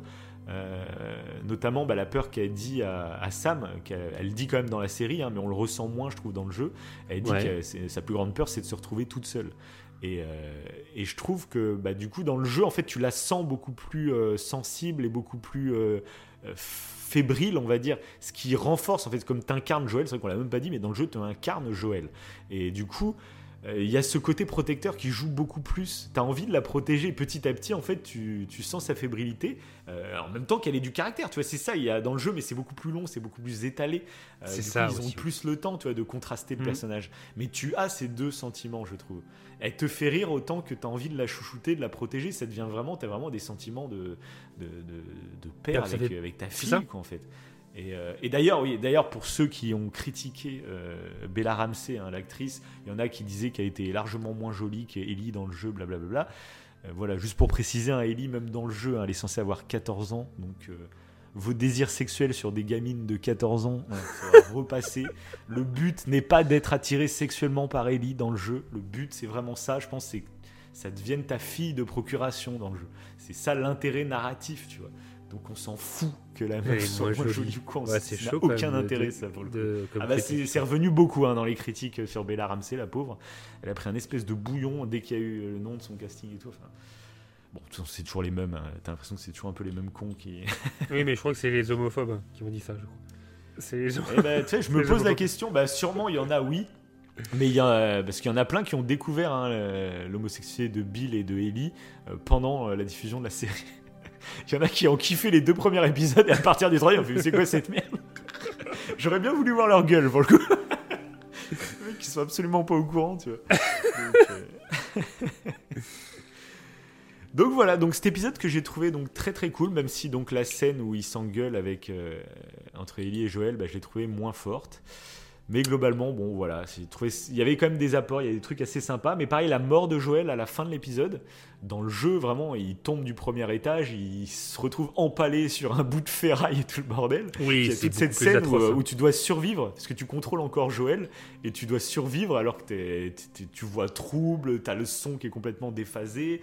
Euh, du coup, il y a vraiment ce sentiment d'urgence. Et, et pareil, la scène est différente. Euh, quand Joël tombe du cheval, Ellie, elle est directe en pleurs. Elle fait Mais qu'est-ce que je dois faire? Qu'est-ce que je dois faire? Alors que dans la série, je la trouve beaucoup plus neutre, euh, beaucoup plus impassible finalement.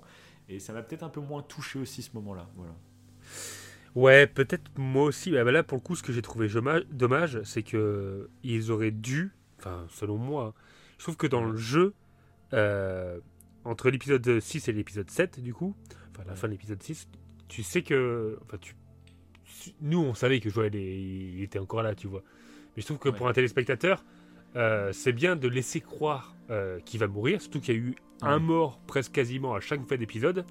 C'est Et du ça. coup, dans l'épisode 7, dès le départ, faut pas le mettre de suite. On, de suite, en fait, on voit qu'il a envie. C'est ça. Oui, parce que dans le jeu, expliquer, il y a- oui, dans le jeu, dans le jeu, en fait, il y a cette scène où Joël tombe du cheval, euh, fond du noir, et en fait, euh, ça redémarre parce que déjà il neige pas hein, à ce moment-là. Là, c'est vrai qu'il y a déjà eu de la neige quand on arrive à Jackson et tout le bordel. C'est vrai.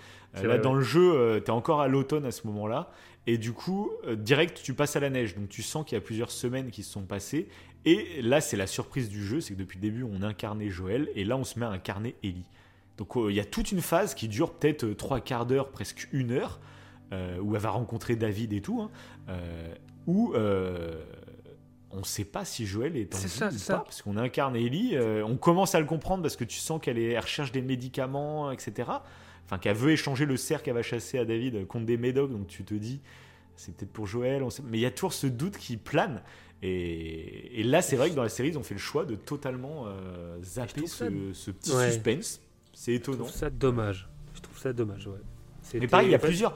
Des fois, il y a des détails, je trouve, parce que c'est vrai qu'on en a pas parlé, mais le- lors de la, mar- la mort de Sam et Henry, euh, pareil, il y a des choix qui sont faits en termes de rythme que je trouve un peu bizarre. C'est que dans le jeu, en fait, euh, donc il va tuer son Sam, puis après, en fait, il va commencer à accuser Joël, et euh, d'un coup, il va se mettre le revolver sur la tête, il va se tirer dessus, et là, fond du noir. Et justement, on va être euh, face à notre écran de télé noir. Ah oui, Tout s'est passé scène, elle est ultra vraiment vite, vois, choquante. c'est- Vraiment ça, choquante. Et puis t'es choqué et l'émotion se prolonge face à ton écran noir, quoi. T'as une espèce de musique qui se lance et t'es paumé, quoi. Et là, dans, le, dans la série, du coup, il y a cette scène, avant de- le générique de fin, il y a cette scène où euh, bah, ils sont en train d'enterrer les corps, etc. Et elle met sur son. Le petit, la petite ardoise, elle met désolé à Sam, tu vois. Et je trouve, du coup, ça coupe. Tu sais, t'as une scène euh, en plus qui vient rajouter. Et d'ailleurs, en plus, au début de l'épisode 6, bah, ils nous refont revivre la mort de, de, de Sam et. Oui. Mais très rapidement. coup, voilà. Bah, très rapidement, du coup, t'as plus du tout le même effet, j'ai envie de dire. Mais euh, pareil, c'est des choix, tu vois. Alors, c'était très sympa de les voir en train d'enterrer Sam et Henry, mais je trouve que ça apporte pas énormément de choses, à part montrer qu'Ellie s'en veut de pas réussir à avoir sauvé Sam. Et du coup, c'est ce qui peut la motiver plus tard, tu vois, à, à vouloir être l'antidote, quoi. Mais euh, Bah, c'est ça, en fait, je me demande si euh, ils essaient pas d'appuyer le fait qu'elle est vraiment mal, Ellie, par rapport à ce qui s'est passé, parce que t'as pas eu le temps, ou du moins la série n'a pas eu le temps, de vraiment créer un lien entre Ellie et Sam qui fait qu'on est touché par leur relation. Moi, j'ai Oui, pas été aussi, touché par leur ouais. relation. Et Ouais, euh, ouais, alors que dans le jeu, si. Dans le jeu, Ouais, tu te dis ah ouais c'est cool, euh, ils commencent à la trouver un copain, la trouver, ils vont continuer l'aventure ensemble. Et non, en fait, pas du tout. Et c'est pire que tout. Lui, il meurt et son frère se tire une balle. Donc c'est double, C'est ça. double horreur. C'est la violence, Il ça est- vient tellement de nulle part. C'est que pareil, s'il faut le dire, c'est que là, moi, il y a un choix aussi de la série, c'est que du coup, Sam va le dire à Ellie la veille qu'il est mordu. Dans le jeu, euh, il va parler à Ellie de ses Oui, peurs, etc. ça aussi. Et Ça après, ils vont aller se coucher et il y a que nous, en tant que spectateurs, il va soulever son pantalon et on va voir qu'il est mordu. Mais personne n'est au courant. euh. Et là, du coup, dans le- la série, ils ont décidé qu'il va le dire à Ellie. Ellie, elle va essayer de mettre son sang c'est sur sa plaie. Mais du coup, je trouve ça un peu bête parce que je me dis, attends, dans ce cas-là, enfin, va prévenir euh, Joël et, et Henri. Quoi. Non, Euh, moi, encore d'où ça- Tu gardes ça pour toi, d'où tu ça va, t'endors? moi. euh, Bah si, enfin, c'est. Ah bon? Bah non, moi ça m'a pas choqué, ouais. Non. Parce que moi je me dis Pourquoi? que. si- Bah parce que si elle le dit à Joël, ah, c'est pertinemment que Joël va tirer. Je vois pas pourquoi Joël. euh, euh, là pour elle, euh, elle était dans l'espoir en fait, vu qu'elle a du sang euh, bah, qui, qui n'est pas affecté, peut-être qu'elle pensait Elle est vraiment intelligente, soigner. quand même. Elle est quand même intelligente. hein. Euh, Ils, ils appuient bien, moi je trouve. T'imagines le risque. Enfin, en plus, elle s'endort à côté d'un mec qui, alors qu'elle sait, en plus avec Riley, qu'il va se transformer. Enfin, elle s'endort avec lui dans la même chambre. euh, elle- Oui, elle mais Riley, pas, elle ça veut avait dire pas, que- elle avait pas donné oui, son mais- sang, elle savait pas, tu vois, avant. Oui, Donc mais là, c'est comme euh, si. Ouais, ouais, moi, j'ai pas trouvé qu'elle a ça. vraiment cru. Ouais, je sais pas. Moi, je trouve quand Et même. et même, euh, même, même dans le, dans le, même à l'inverse, en fait, le dire à, à, à Joël, qu'est-ce qui va se passer? Joël, à part, euh, à part, mais, à Ouais, part mais là, elle buter hésite Sam, même pas, tu vois. C'est, c'est, je sais pas. Moi, ça va, euh, ouais. Moi, ça m'a pas trop. ouais, je- Ah ouais, moi, moi pour le coup, ça m'a vraiment sorti du truc. Bah déjà le fait qu'elle soit au courant un peu avant, et puis là, moi je trouve, c'est aussi, moi je trouve vraiment c'est une décision, je sais pas. Hmm. Enfin, même Henri, il aurait pu parler avec son frère. Là, du coup, ça, ça crée en plus cette situation où ça pète un câble dans tous les sens parce que bah, tu, tu réfléchis plus quand une fois qu'il est transformé de toute façon. Donc, je sais pas. Oui, c'est ça, c'est ça. Après, moi, dans le jeu, euh, il me semblait, je me rappelais même pas que euh, on savait à l'avance qu'Henri. euh, On le sait une euh, seconde avant, hein, vraiment. Non, il y a la discussion et il soulève son truc, on voit la morsure, coupure, on est le lendemain Ah, matin. voilà, et voilà. Ça s'enchaîne Ouais, direct. hein, là, c'est t'as le temps de te préparer. Ouais. Voilà, c'est ça. Oui, c'est ça. Là, c'est très très rapide. Euh, tu fais oh merde, il s'est fait mordre. Et la scène démarre et ça part en couille direct. Et t'as même pas le temps de réfléchir tellement c'est tout s'enchaîne et c'est ce qui est et c'est ça. Mais le fait que ça s'enchaîne aussi vite, bah, ça crée une violence psychologique. C'est ce qu'on dit. Hein. Tu après t'es seul face à ton écran noir et t'es Mm. t'es paumé quoi. Euh, et je trouve que ça participe à cette violence psychologique du jeu. Ah, que mais la oui. série, j'ai l'impression que ça lisse un peu, tu vois. C'est moins puissant, c'est. T'es moins brusqué, j'ai envie de dire, tu vois. Mais ouais, ouais. Bah, bref, j'attends, j'appuie sur le bouton, je vais faire écouter ça aux ceux qui ne connaissent que la série. J'appuie sur le bouton. Vas-y, vas-y. Ça sent trop bon. Bonjour. Où est Sam? Je l'ai laissé dormir pour une fois. Hein? Mais si tu veux qu'il nous rejoigne, tu peux aller le réveiller. Ok.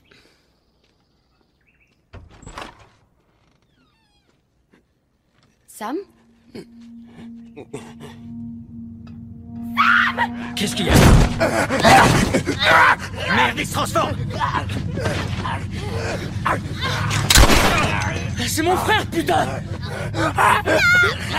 Et merde!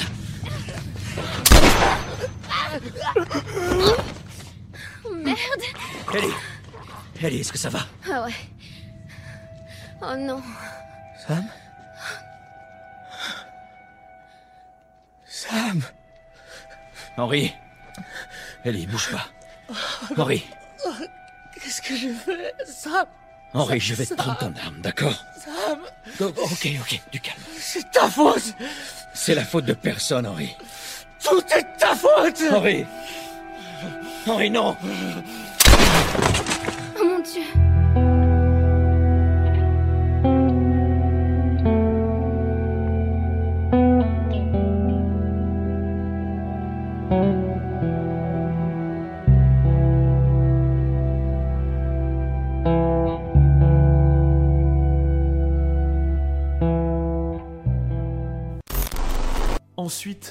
si on passait maintenant bah, le petit épisode sur Riley, le DLC, du coup c'est un DLC dans le jeu, donc... euh, C'est ça, c'est ça. Parce que oui, dans le jeu principal, Épisode en fait, 7. à la base, quand c'est sorti, il n'y avait pas toute cette partie avec Riley, c'est sorti plusieurs mois plus tard. Voilà. Euh, donc moi je sais qu'on n'a pas eu le même avis là sur cet épisode parce que moi je, du coup c'est j'ai beaucoup aimé Ah oui. le DLC Mhm. Euh, donc mais globalement en fait euh, c'est pas le DLC qui m'a le plus touché non plus au monde Euh, et du coup là le je trouvais que l'épisode était plutôt équivalent même s'ils ont fait des choix différents notamment le fait qu'ils se fassent mordre juste par un zombie alors que dans, le- dans le jeu il y a toute une course poursuite avec plein de Ouais. zombies et du coup c'est voilà Ouais, c'est ce qu'on Mais disait à tout part ça euh, en termes d'émotion et tout j'ai voilà Ah, s'il y a juste un truc toi vas-y dis aussi un des trucs oui c'est vrai que t'avais relevé que j'avais trouvé Ouais. euh, que t'avais raison ouais. Moi, c'est. euh, Voilà, de toute façon, là, on enchaîne de- depuis tout à l'heure. Je disais que ça descend en termes de. je, je fais que me... Ça fait que me décevoir. Je descends en termes de- de- d'appréciation des épisodes. Parce que là, c'est pareil. C'est des choix que j'ai vraiment pas compris. Alors, c'est pas grave, hein, mais. euh, Enfin, si. Enfin, grave ou non, je sais, pas si c'est grave. Mais en fait, je trouve qu'il. Par la réalisation, il gâche la surprise.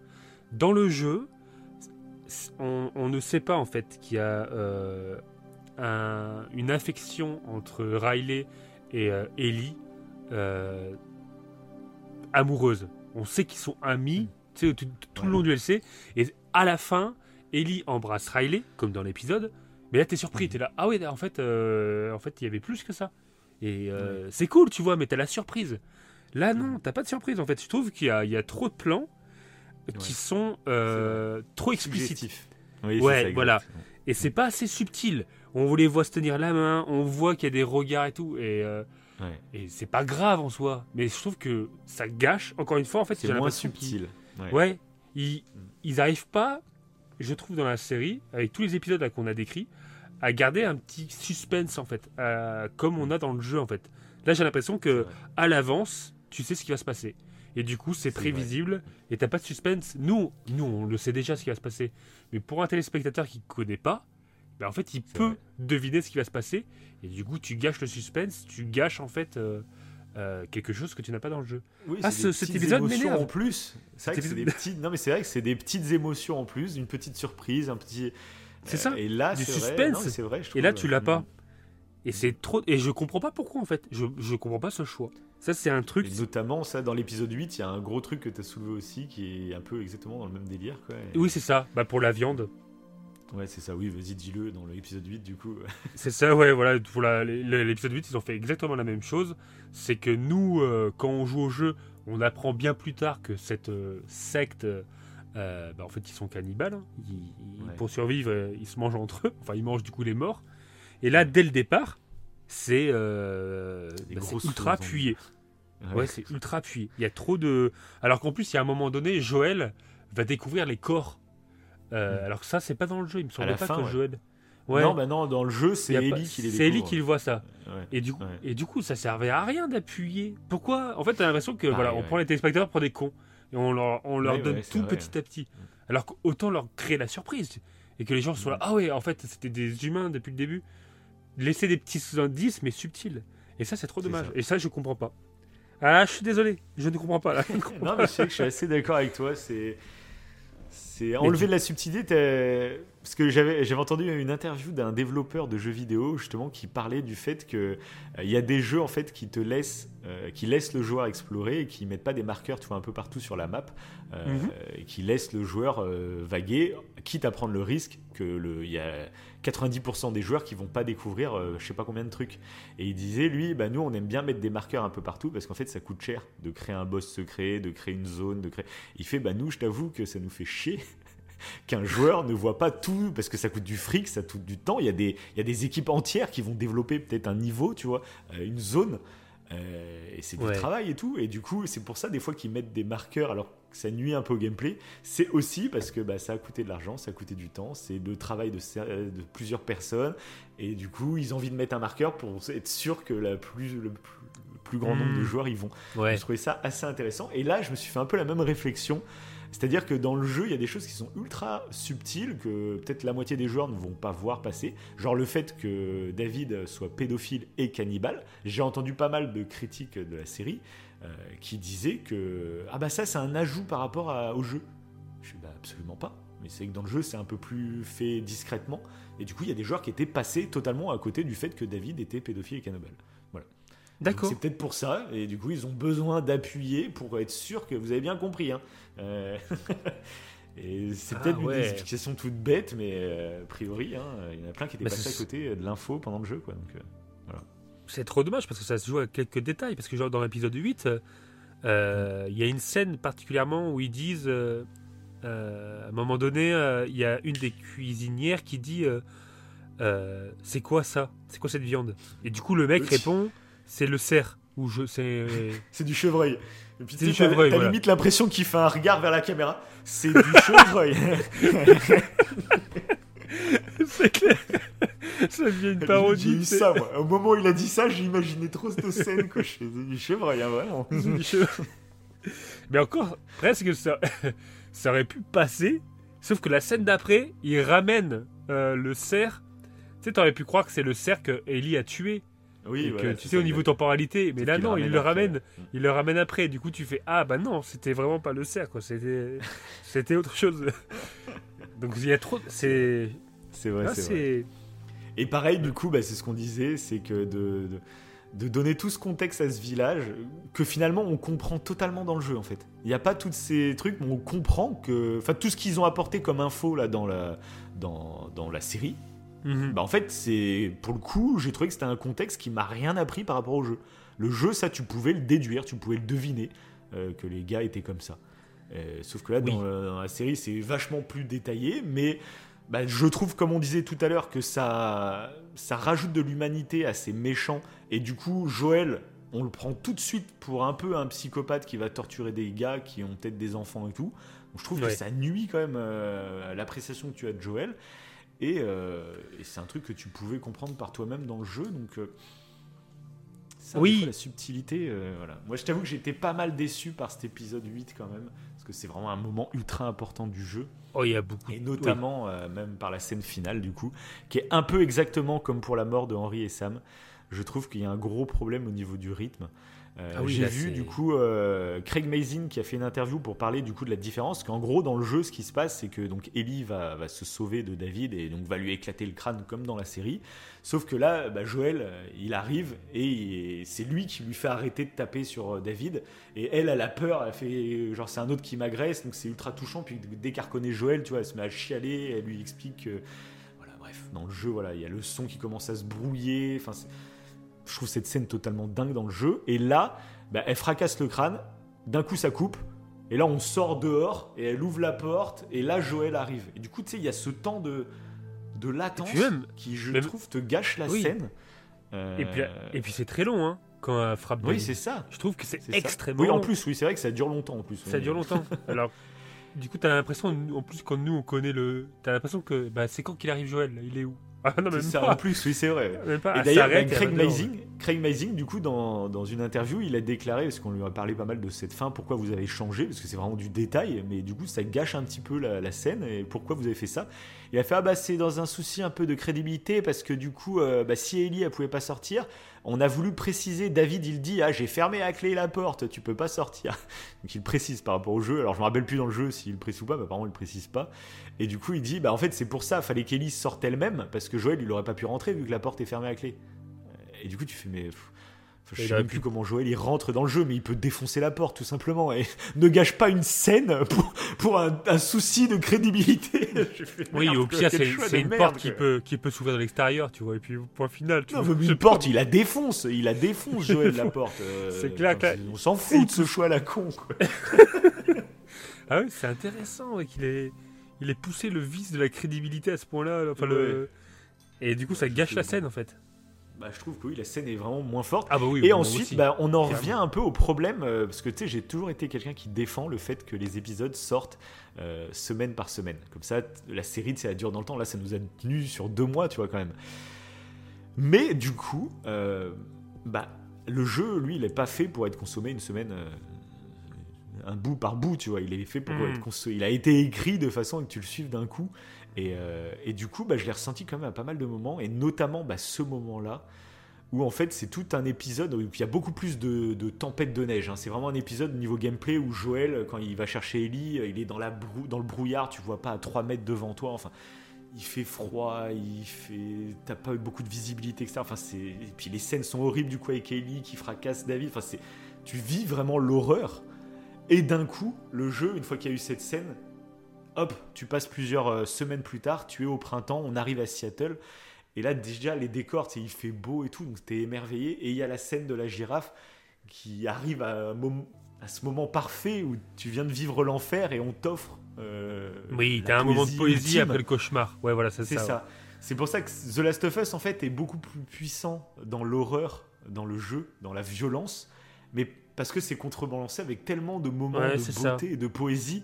euh, et du coup, plus c'est violent et horrible, plus les moments de poésie ont de puissance aussi. C'est ça la force de The Last of Us, c'est qu'il va autant te choquer, t'horrifier, mais c'est pas de la violence gratuite. C'est Mm. une violence qui va servir à te faire euh, les moments de bonheur et de beauté, bah, ils vont être vraiment magiques. Oui, voilà. la scène de la Tu seras girafe, dans autant, le é- jeu, voilà, euh, tu seras autant émerveillé qu'Ellie. Après avoir vécu un truc horri- horrible, en fait, l'émerveillement que, que Ellie euh, doit sentir, et ben toi tu le sens aussi. Et c'est vrai que c'est le Ah oui, reproche qu'on peut ouais. faire là. C'est euh, du coup par les choix. euh, parfois qui, qui- bah, après c'est compliqué hein. je peux comprendre que ce soit compliqué de au niveau de la réalisation de réussir à, transmettre des émotions telles qu'elle a fait la licence mais du coup ça Oui, mais il y a des fois, il y a des choix, c'est vraiment des choix de rythme euh, qui sont totalement reproductibles en. en C'est ça. C'est vraiment des ça. choix, à mon avis, Bah là, ils ont quand même voulu lisser pour euh, que ça soit un peu plus Bah, soft. quand même là les trucs des euh, trop de plans et tout c'est vrai qu'il y a des trucs que je pourrais comprendre mais là il y a des trucs ouais je je sais pas je sais pas parce que là il, a donné une explication pour euh, euh, la scène de la mort bon, de David là qui est bah, ouais, qui est dommage est-ce que que du coup s'il a pas fait tu te dis s'il a fait un choix comme ça pour cette scène là c'est peut-être pour le reste la même chose hein. peut-être qu'il a voulu jouer la crédibilité et, euh, ça lui faisait peur peut-être qu'on lui tombe dessus sur euh, la crédibilité de ouais de je sais pas Moi, je reste persuadé quand même qu'il y a un délire de lissage pour euh, toucher un plus grand public, on va dire. Que la scène soit un peu moins violente. Ouais, ouais. Pour un grand public. Hmm. Et des fois, la violence, toi, c'est pas que du gore, quoi. C'est la violence aussi psychologique. Et enfin, ça ah bah c'est exactement ça, enfin, je trouve moi dans The Last c'est pas c'est pas Ouais. gore hein. Enfin c'est pas gore Non, non, non, non, non, mais il y a de la violence psychologique, quoi. Il y a de la violence morale, enfin, il y a de la violence euh, en termes d'impact, je trouve. C'est ça que j'arriverais à dire, c'est que le jeu est beaucoup plus viscéral. Il va te, te retourner les tripes, il va te choquer d'un coup, il va te surprendre et la surprise va être très violente, tu vois. Et que dans la série, même si c'est les mêmes événements qui se passent, bah, en fait, c'est plus doux. Ça vient un peu plus doucement, tu vois. Et. Après, c'est peut-être qu'on n'a pas la surprise non plus, vu qu'on connaît, on sait ce qui va se passer, donc peut-être que ça joue forcément. Mais quand même, il y a quand même des vraies différences en termes de réalisation, en termes de rythme. C'est des faits. quoi. Oui, et puis des fois, les des choix hein, qu'ils ont fait. Hein. Faut pas dire disait, que. oui, puis- oui, puis les surprises Faut pas dire qu'ils ils sont faire, complètement il cons, il ils, les ont rien compris. C'est ouais, Oui. un choix délibéré. Donc, euh. Donc bref, donc euh, ce dernier épisode, donc ça, ça va être assez intéressant parce que je n'ai pas eu, c'est le seul épisode du coup, j'ai pas encore eu ton avis. Euh, donc je t'avoue que je suis assez euh, curieux de savoir tout ça. Qu'as-tu pensé de cet épisode final? Donc, qu'est-ce que j'ai pensé de cet épisode final? C'est ce que je viens de dire. hein. Vraiment, j'ai, tu répètes mot pour mot. euh, Attends, juste avant, euh, Ouais. je vais aller faire pipi. Et Ah donc laisse, laisse tourner, hein, laisse tourner pour les auditeurs. Non, bah non, pas du tout. C'est pas du tout ce que j'allais dire. Qu'est-ce que tu fais Non, juste avant, Je je comprends voulais pas ce qui se passe, messieurs dames. Je suis désolé. je suis en train de couper mon audio là. Je ne comprends pas ce qui se passe. je voudrais revenir sur, ah, juste avant sur Riley, sur l'épisode de Riley et Ellie. Je vais Ok. dire que je trouvais que le contexte, par contre, là où l'épisode de David était vraiment euh, déceptif, je trouve que quand même Ouais. l'épisode de Riley et Ellie, malgré ce que j'ai dit, euh, j'ai beaucoup aimé le, tout le contexte qu'ils ont apporté sur le- l'effet drap et la Ouais. luciole. La nuance entre C'est les vrai, c'est vrai. Voilà. Mm. On se rendait compte justement, même Ellie, on se rend compte que Elle est- elle s'est fait éduquer en même temps par la Fedra. hein, C'est ça, euh, c'est ça. elle, euh, Mais voilà, elle a des bons arguments pour défendre la Fedra, du coup. Mhm. Ou plutôt critiquer les lucioles. Du coup, c'est Mhm. assez intéressant. ouais. C'est un ça. contexte qu'on n'avait pas dans le, dans, le, dans le jeu. Voilà. C'est vrai, dire que c'est pas que pourri quand même. hein. Voilà. Voilà. Mais, mais, dans le jeu, les jeux d'arcade ne marchent pas. Et Oui. c'est Riley qui dit euh, à. Qui, qui fait imaginer à Ellie le jeu. Euh, C'est ça. Et je trouve que c'est génial. D'ailleurs, c'est un jeu inventé d'ailleurs dans The Last of Us, alors Mm. que là, ils se sont servis de, de- de Mortal Kombat. Et d'ailleurs, oui, C'est un choix euh, que je n'ai absolument pas compris aussi. Alors peut-être un intérêt plus tard, mais c'est que dans la série, la pandémie intervient en 2003, alors que Ah, dans le jeu, ça intervient en 2013. 2013, c'était la date de sortie du jeu. Et du coup, moi, je trouvais ça ultra pertinent parce qu'en gros, au moment où le jeu est sorti, eh ben, c'est comme si euh, dans l'univers du jeu, du coup, la- le monde s'était arrêté à ce moment-là. Et du coup, ce qui nous permet, quand on visite les lieux dans le jeu, eh ben, c'est notre époque. On voit euh, des gens à l'époque, ils étaient avec les PS3, tu vois. euh, ils ont des télés de notre génération. Donc, tu avais vraiment l'impression que c'est notre monde à nous d'aujourd'hui qui Mm. s'arrête. Et c'était cool. Et là, du coup, ils ont choisi de, de- de faire intervenir en 2003, donc 10 ans avant. Et je m'étais dit, bah, peut-être qu'il va y avoir un intérêt. Euh, mais en fait, j'ai constaté pour le moment, enfin, aucun intérêt dans toute la série. pourquoi ils ont choisi 2003 Ouais, c'est Ça bizarre. n'apporte rien. Je, alors ça, c'est le seul truc, voilà, pareil. Mais Après, peut-être qu'il y aura une explication, donc je vais pas juger pour Oui, le moment, hein, c'est- mais dans toute cette Oui. saison 1, je vois pas en quoi s'arrêter en 2003, ça apporte quelque chose. Au contraire, ça te, moi je trouve que ça t'enlève des possibilités. Euh, là, j'aurais cru, pourquoi pas, que ce soit en 2023, du coup, que tu sais, la pandémie démarre dans la série. Ouais, carrément. s'arrête du coup en 2023 et qu'on soit avec des outils du coup de 2023 parce que bref Oui. C'est étonnant. Étonnant, étonnant, comme choix. étonnant, Euh, étonnant. Les gars, ça va a été fait c'est une grosse différence et si elle a été faite je pense qu'ils ont une idée derrière la tête. Je, je peux pas imaginer qu'ils aient fait ça juste bon on s'en fout. On change comme ça gratos. Donc, Ouais, à on voir verra, Euh, on wait verra. and see. Donc allez l'épisode Bah, final alors, je suis pressé d'avoir un peu ton retour là-dessus. Bon, par contre, l'épisode final, je l'ai un peu dit en tout début d'émission parce que j'ai dit que ça remontait vers la fin. Et comme vous l'avez compris, il n'y a, rien qui a remonté euh, là depuis tout à l'heure. à part l'épisode final. L'épisode final, il m'a touché. Ouais. Euh, et j'ai trouvé les, les... Déjà, bah, on a la scène de la girafe. Tu parlais de la scène de la girafe alliée. Ouais. On s'était posé la question. qui est euh, vraiment pour le coup euh, vraiment trop cool. bien reconstitué et ce qui est Mhm. trop fort c'est que du coup les, les... Bah, ils commencent donc c'est pas exactement la même scène parce que c'est elles sont cachées par des bâches un peu orange et tout c'est Oui. pas, euh, pas du tout construit comme ça dans le jeu hein. mais on s'en on s'en fout à la limite par contre ce que j'ai kiffé c'est qu'une fois qu'on voit la girafe le fond derrière avec, euh, avec Salt Lake City finalement donc c'est une vraie ville du coup mais Mhm. du coup c'est vraiment les mêmes plans que dans le jeu quoi et ça ça fait bizarre quand même parce que là c'est la première fois je trouve du jeu où c'est vraiment les mêmes plans quoi. Tu c'est ça, reconnais le c'est ça. décor quoi. Tu... C'est génial. quoi. Et, euh, et là, je trouve que même le rapport entre Ellie et Joël est comme dans le jeu. Là, au tout début de Oui, cet épisode, euh, Mm. où euh, Ellie est très froide. Et c'est vrai que euh, au moment où, du coup, dans le jeu, encore une fois, où Joël un peu bah, brise la glace. Enfin, on attendait que ça. Et il s'ouvre à, à Ellie, il parle de la musique, il parle de, de plein de choses. Oui, exact. Et bah, elle, à ce moment-là précis, après David, du coup, elle est distante. Et euh, c'est- c'est assez. euh, euh, c'est triste, tu sais, ça, ça te met mal à l'aise un petit peu. Et là, je trouve qu'ils ont réussi à recréer cette sensation. J'ai, franchement, j'ai apprécié. Je trouve que le, le Pedro Pascal, il joue vachement bien. Et, euh, et là, pareil, on sent la différence. Ellie, elle est pas du tout. euh, on sent qu'elle est, elle est plus dans l'humour. Elle comprend même pas les blagues de Joël, ah, juste Oui. avant le- la scène de la girafe. Et je trouve que ça marche. Et là, déjà, je fais Ah, ah c'est bien, c'est pas mal. et juste après, la grande nouveauté, c'est le fait euh, que on a, bah, on va apprendre en fait que Joël a voulu se suicider. Et ça, j'ai fait ah ouais, ah ouais. Et bon, en fait, j'ai trouvé ça euh, très intéressant, super intéressant. Euh, mais donc cette discussion, du coup, ils l'ont, enfin, ils l'ont différemment dans le jeu parce que dans le jeu, en fait, c'est bah, en voyant qu'Ellie, elle est un peu euh, perturbée, on va dire, c'est là que lui, il décide de s'ouvrir et qu'il va lui parler pour la première fois de, de Sarah, de sa fille.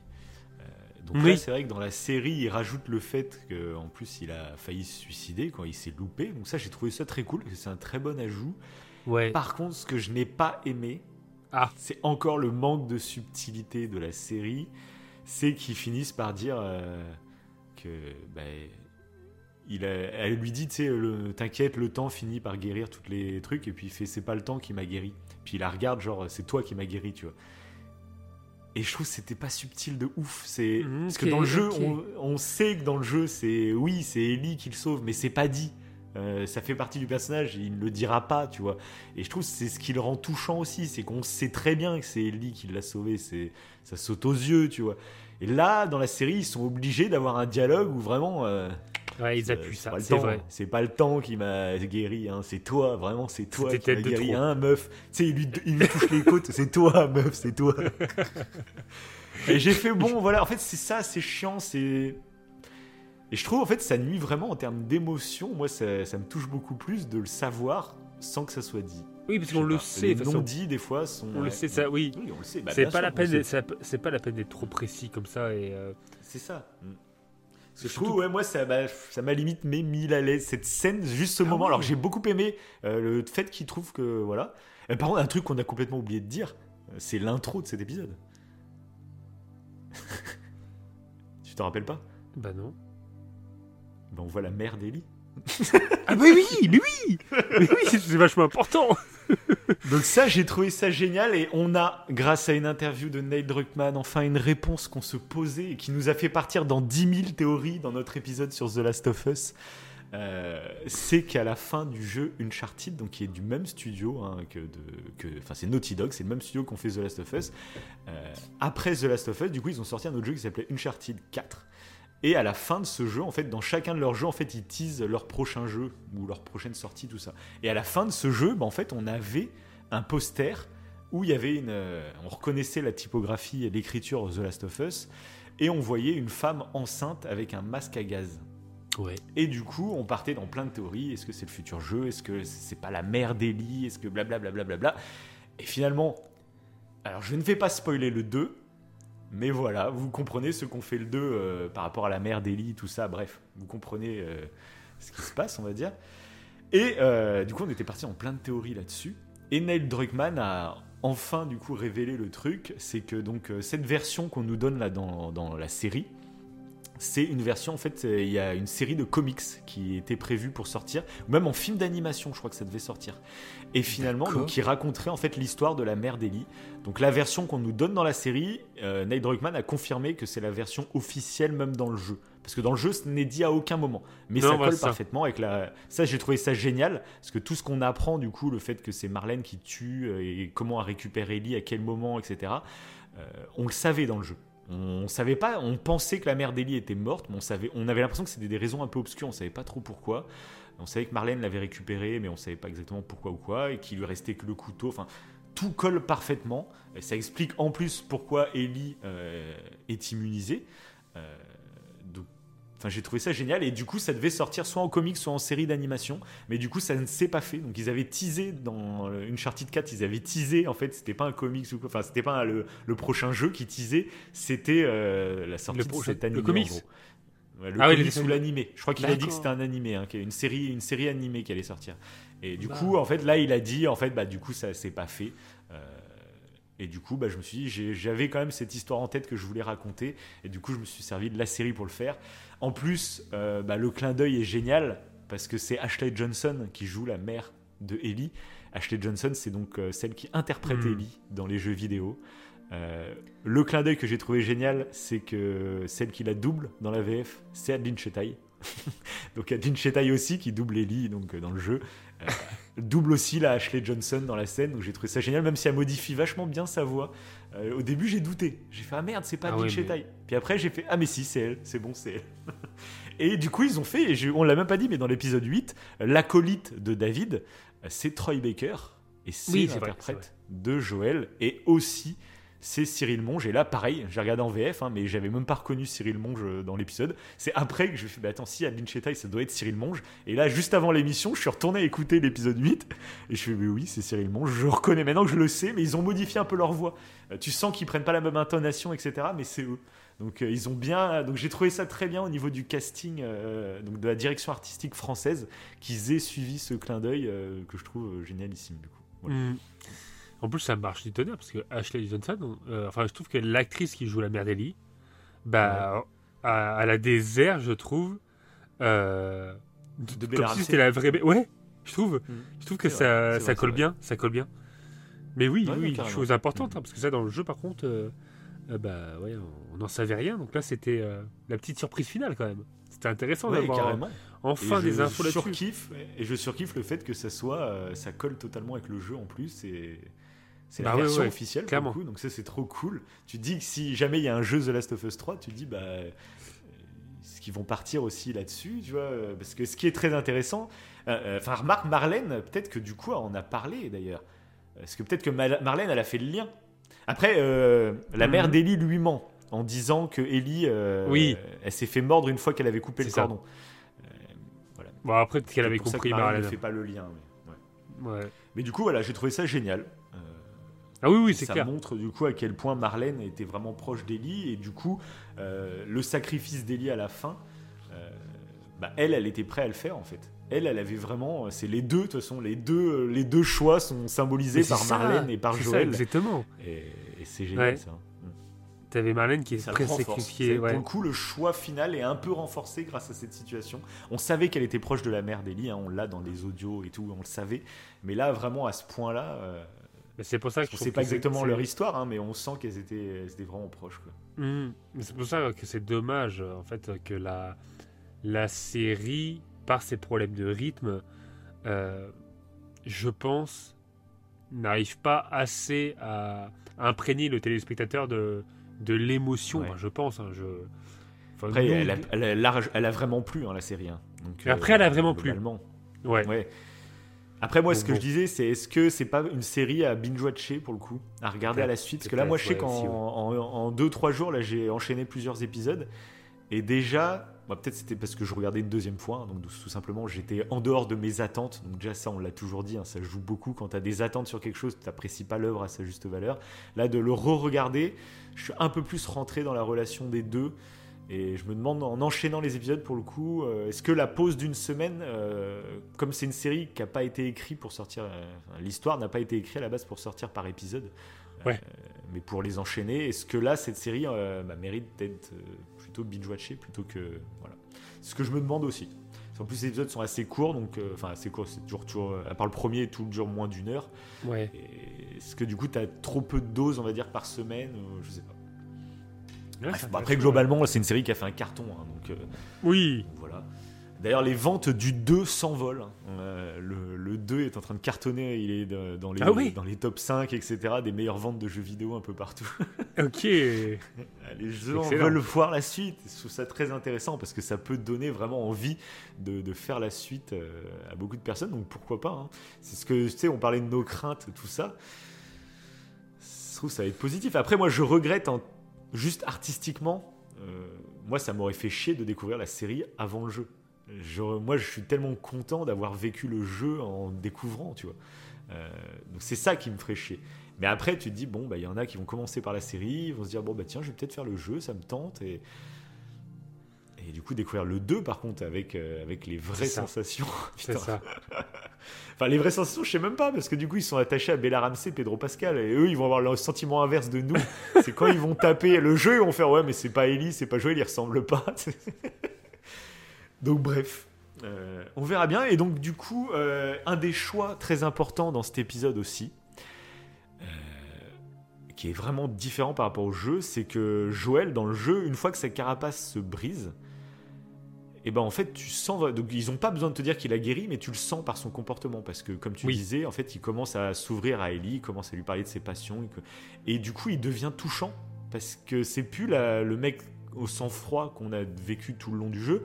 Là c'est un mec que tu sens devenir beaucoup plus humain. Et du coup tu sais la fameuse musique que je t'ai dit euh, qui était présente lors de la mort de Sarah et qu'on va retrouver en fait une fois qu'il récupère Ellie et qu'il la soulève et il fuit de l'hôpital, etc. Euh, bah, je vais vous passer l'audio. Je te mets, j'appuie sur le bouton. J'appuie sur le Envoie-nous bouton. ça, envoie-nous ça.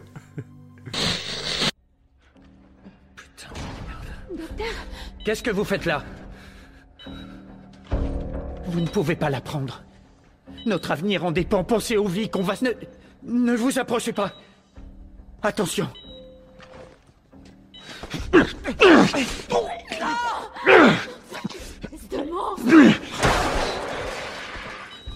Carrie, tu vas la fermer Allez, Ellie. Je te tiens. Je te tiens. Oh merde. Reviens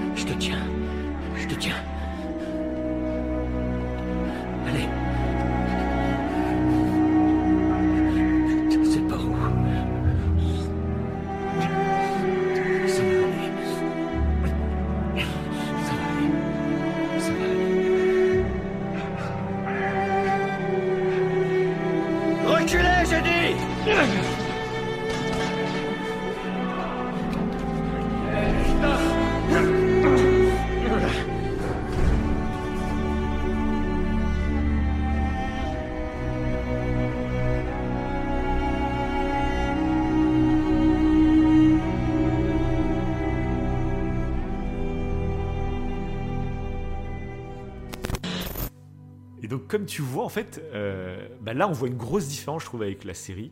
C'est que là, on voit un Joël qui fuit avec Ellie. Il y a cette musique qui est juste magnifique, euh, qui surgit, et on sent un Joël totalement apeuré. Il est là, vite, on passe par là, vite. Il est un peu apeuré, tu sais, il a peur pour Ellie. euh, on sent ça, il a cette peur pour Ellie, quoi. Alors que là, dans le jeu, vrai. dans le, la série, Dans la série, c'est ils pas le cas. utilisent, ils utilisent la même musique, sauf qu'ils la mettent avant qu'il récupère Ellie, et ils la, mettent en plus un peu euh, là où dans le jeu, c'est elle est, elle est belle, c'est de l'espoir, c'est de la grâce. Là, dans la série, ils la mettent un peu en mode dark, et on découvre un Joël qui va tuer avec sang-froid euh, tout le monde. Alors j'adore la scène pour le coup. Je trouve que Joël Oui, est ultra oui. badass. Ah oui, très là, action. Tu te rends vraiment compte qu'il est en train de d'exécuter des innocents. Euh, tu t'en rends vraiment compte. Mais du coup, c'est ce que je disais depuis le début, c'est que dans le jeu, tu t'en rends pas compte. Mais c'est dans le 2, en fait, que tu vas te rendre compte que tout ce que tu as fait dans le 1, bah euh, ouais, en fait, tu as fait quand même des atrocités. Et là, je trouve que tu t'en rends compte dans la... directement, en fait. Tu sens que Joël, là, il est en train de faire un choix à la con. Et je trouve que il y a une grosse différence par rapport au jeu, c'est qu'à la fin du jeu, on se disait, euh, on se posait tous la question si t'étais Joël, est-ce que t'aurais fait la même chose? Est-ce que euh, voilà, euh, tu sacrifies l'humanité? Euh, Mais on parlait plus, c'est du choix. Euh, bah, le geste horrible, c'est euh, de priver l'humanité d'un va- d'un possible vaccin ou Oui. sauver Ellie? Là, dans la série, c'est euh, Joël, euh, il, a, il a fracassé tout le monde. En fait, tu te fais la réflexion directe de, il a vraiment buté tout le monde froidement.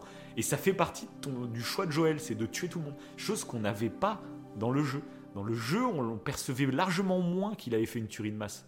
Alors qu'il la faisait, hein, mais on le. Oui, on le comptabilisait pas dans le dilemme du avait. tramway. Oui, c'était pas. Ouais, non, non.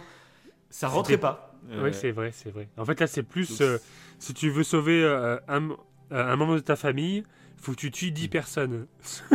faut 10, Non, faut mais c'est 10 ou 20 personnes de plus. Ouais. Et dont Marlène, dont Marlène qui est un peu une quelqu'un pour Ellie quand même, je trouve. C'est ça. Ce qui est intéressant, oui, bah oui, bon, ça comme dans le jeu, hein, il tue Marlène, c'est exactement la même scène. En plus, ce qui est marrant, bah, c'est la seule actrice qui reprend son rôle par rapport au jeu. C'est la même euh, Mm. qui joue euh, dans le jeu et qui joue dans la série. Et c'est trop marrant parce qu'elle a exactement les mêmes positions, les mêmes. Enfin, c'est exactement. Ah oui, c'est exactement pareil. Pour le coup. Ouais. Euh, ouais, c'est exactement la même scène. Et ce qui est drôle aussi, c'est que là, ils ont une petite discussion quand même euh, que je crois qu'on a dans les méga, enfin dans les dictaphones dans le jeu.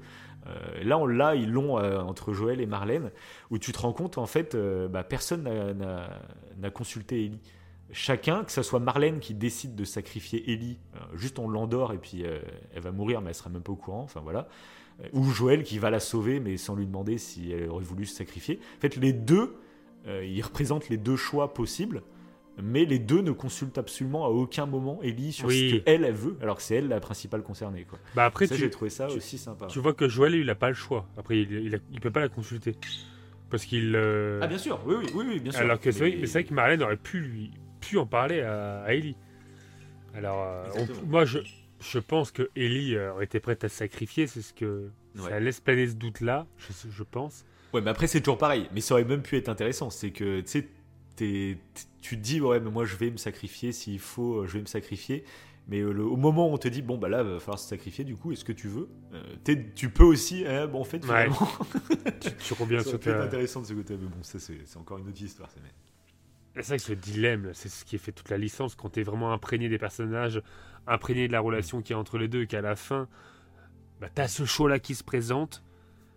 Mais Et je trouve que ça représente presque un peu tout le problème de l'humanité. C'est que on est prêt à, on est tous prêts à changer le monde. Mais quand ça concerne nous et nos proches, c'est qu'en fait, euh, ça peut en pâtir sur nous. euh, et ben en fait, on va pas le faire. C'est nos proches, notre famille, notre, c'est autour de nous. c'est- Ça aura plus d'importance que l'humanité. Mais du coup, on bah n'avancera jamais en rien. Mais en fait, c'est compréhensible. Après, je dis pas que c'est. Ah oui, parce bah que là, voilà. non, mais c'est une Mais explication. ça Moi, ça représente- c'est comme tu dis, ça, ça, ça décrit représente l'humain. l'humanité. C'est ça. C'est- pas du tout rationnel, c'est pu- purement émotionnel. En fait, tu préfères. euh, voilà, tu feras passer toujours tes proches par. Même si tu as conscience que pour le bien commun de la société, euh, Mm. il faudrait faire un autre choix, mais tout le monde, hein, quasiment, c'est sûr. Bah, c'est ça, c'est ça. À part Marlène, du coup, Marlène, tu- ce qu'elle faisait, c'était assez. Exactement. Moralement, enfin, c'était rationnel, c'était logique, elle peut sauver le monde, quoi. En fait, c'est si tu. Et puis là, du coup, la série, c'est vrai qu'elle apporte vraiment ce côté de. En fait, elle a dû l'élever quand même pendant pas mal de temps. Euh, ça. Le temps de la faire rentrer à la Fédra, etc. Elle l'a eu vraiment bébé, tu vois. Ouais, c'est euh, comme une mère, ouais, Elle a fait, un dû créer peu. un vrai lien quand même. hein, Ouais, c'est ça. Après, Elise s'en souvenait plus, donc elle a dû la laisser quand même assez jeune à la Fédra. Parce qu'Elise se souvenait pas du tout de Marlène, quoi. Euh, C'est vrai. C'est vrai. Donc bref, voilà, donc en plus, bah, ce qui est vraiment cool, c'est... Donc moi, c'est vrai que j'ai beaucoup aimé ce dernier épisode. Euh, même s'il y a Ah. ces petits choix un peu différents, euh, globalement, j'ai vraiment beaucoup aimé. J'ai adoré le fait que la scène finale, le fameux hockey de Ellie, euh, Mhm. après avoir posé la question à Joël sur est-ce que c'était vrai tout ce qu'il lui a raconté, toute cette scène, c'est plan par plan la, la fin du jeu, mais je pense qu'ils étaient obligés. Je trouve que moi, c'est une des plus grandes fins du jeu vidéo. C'est culte, c'est. Et- Puis là, en plus, bah, ceux qui découvrent la série ne connaissent pas le 2. Et du coup, euh, ils sont un peu dans, la même, euh, dans les mêmes sensations que nous, on avait sur euh, que signifie ce hockey de Est-ce qu'elle croit Joël? Est-ce que. Il y a ce mystère, je Oui. trouve, qui est assez cool. Mais bon, on va pas vous spoiler ça dans cet épisode. Donc jouez au jeu. Moi, je vous conseille carrément de refaire le 1 parce que vous allez découvrir plein de trucs. Et puis surtout, bah, faites le 2 en jeu vidéo. N'attendez pas la saison 2. Euh, jouez au jeu vidéo parce que vous Ouais, allez que découvrir. vous euh, l'avez compris, c'est quand même, c'est quand même mieux. C'est quand même mieux. Ouais, C'est- même- ouais. vrai qu'on en ressort en disant que le, le jeu vidéo était, était mieux, mais parce que je trouve que tu faisais la, la- la comparaison avec Harry Potter, euh, et je trouve qu'il y a de ça, c'est que les, les livres, par rapport au film, apportent beaucoup plus de détails, Et le jeu vidéo le fait tout autant et elle apporte beaucoup plus de détails que la série. Et de ce fait, euh, bah, c'est émotionnellement, c'est mieux. T'es plus impliqué. Et du coup, je trouve que principalement, ouais, le, le, défaut de la série au global, mais globalement, j'ai quand même adoré la série, j'ai passé un très bon moment. Hmm. Je suis très content de ce qu'ils en ont fait. C'est une très belle adaptation, ouais. Par contre, euh, voilà. franchement, c'est une adaptation, c'est toujours casse-gueule et je trouve que globalement, faut arrêter de chier dans la colle. Ça va, on va pas se plaindre. Mais voilà, pour moi, c'est vrai que le jeu reste largement au-dessus. Et, euh, et, notamment bah, la relation Joël Ellie qui est beaucoup plus profonde, beaucoup plus travaillée, beaucoup plus euh, intense du coup. Parce que moi, c'est ouais, le sel de cette licence, c'est l'attachement que tu vas avoir au personnage. Et notamment pour le 2. On va pas vous spoiler le 2, mais euh, l'attachement que tu mets sur ces personnages va totalement avoir son rôle à jouer dans, dans le deuxième épisode. Et plus tu es attaché à Joël et Ellie, plus tu vas vivre des choses qui peuvent même te bouleverser mentalement, te faire réfléchir. Euh, euh, écoutez, si vous voulez vous spoiler notre émission sur le deuxième jeu, il nous a fait réfléchir à des choses. Il nous a, moi, il m'a fait, il m'a ouvert les yeux sur certains sujets, sur certains thèmes, euh, grâce au fait que tu sois attaché à ces deux personnages. Du coup, comme tu dis, tu les, moi, ils étaient tellement présents dans, dans dans des, personnages que j'affectionnais, que du coup j'ai pu presque me placer, comme tu dis, pour le dilemme du, tramway. J'ai pu vraiment me placer dans le sens, bah oui, euh, euh, ils étaient presque de ma famille. Tu vois, j'ai réussissais quasiment à ressentir des bah, choses que je peux ressentir tu vois, pour des proches, ou des trucs comme ça. Quoi. Et c'est ça le but normalement. Moi, c'est ça que j'espérais que la licence euh, via la série arrive à faire auprès des téléspectateurs qui connaissent pas le, connaissent pas le jeu. Après, ça ajoute quand même. Moi, c'est que moi aussi, moi, j'ai quand même passé un très très bon moment parce que ça ajoute quand même pas mal de choses. Et donc, encore une fois, bah, le, fait que Joël a voulu se suicider, je trouve que c'est plutôt détails, intéressant. Ces infos que je vais introduire moi dans mon background mental. C'est ça. La série, euh, je sais pas si, si, je la reverrai peut-être, je sais pas. Mais, ça apporte euh, des trucs hein, quand même. Ça, je trouve que ça renforce encore une fois le fait qu'il veut absolument garder Ellie. Ellie, c'est il a perdu déjà une fille, il en perdra pas une deuxième. Ah c'est oui. clair et net. Non, ça, bien sûr. Oui, mais ça, tu le comprends aussi dans le jeu. Hein, tu comprends. Tu comprends le jeu, oui. c'est bien sûr. Ouais. Mais du coup, bah, en fait, je pense qu'on va pas spoiler le 2. Euh, non, bah c'est déjà assez long. C'est déjà assez Voilà.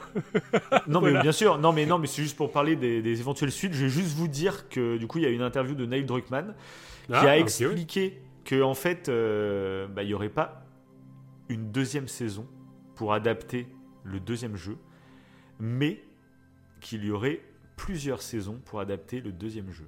Ah, ok. Donc ceux qui, ont, qui connaissent du coup le deuxième jeu, vous voyez vers quoi ça tend. Euh, voilà. En gros, il va y avoir une saison 2, mais ce sera pas tout le jeu. Et a priori, en même temps, qui va être. Oui. Le, le, jeu est deux fois. Le deuxième est deux fois plus long, non? Il me semble. Voilà, exactement. Ouais, c'est ça. Ok. Même. Euh. Mais plus. ils ont même pas dit que ça ferait deux saisons, ça pourrait même faire trois saisons pour le D'accord, d'accord. Voilà. Donc moi, ça m'a un peu rassuré.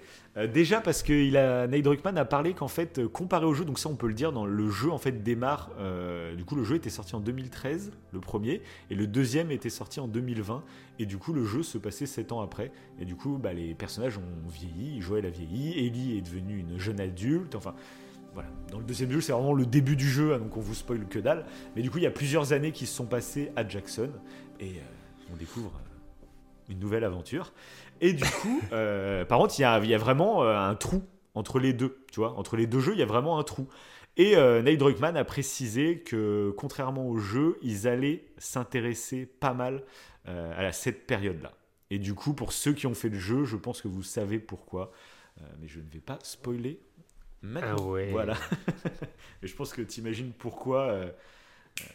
ouais, bah oui. Ils vont faire durer un peu plus le moment entre les deux entre les deux jeux pour qu'il y ait les deux personnages, etc. Bref. Allez Sur ce, moi, ça m'a plutôt rassuré parce que je me suis dit que ça pouvait vouloir dire que ça se trouve, ils vont faire des saisons. Et quand on arrivera à la fin du deuxième jeu avec les saisons, bah, peut-être qu'ils auront eu le temps de développer un The Last of Us par 3 et que du coup ils vont annoncer à la fin de la à la fin de, des saisons qui terminent le deuxième jeu et ils vont annoncer que la troisième partie ça sera en jeu ça, ce serait génial. Là, là, ça serait, j'applaudirais. Là, je fais voilà. On fera une émission et on dira bon bah voilà, c'est des, des dieux. voilà. Est-ce que tu as autre chose à rajouter? Du tout. Non, non on bah, a fait le tour. On a fait le tour. Ouais. Ouais. C'était, c'était beau, c'était une belle émission encore une fois. Ça dure toujours plus longtemps que ce qu'on pense. mais- Ah, je pensais qu'on allait durer une heure et quart aujourd'hui. mais- Bon, allez, sur ce, n'hésitez pas à vous abonner, les 5 étoiles, les pouces bleus, les tout. Comme d'habitude. Et on se retrouve dans 15 jours pour euh, un truc qu'on n'a pas fait depuis longtemps, mais un film au cinéma. Voilà, j'en dis pas plus. Allez. Allez. Alors, 15 jours. Chaud. allez, salut.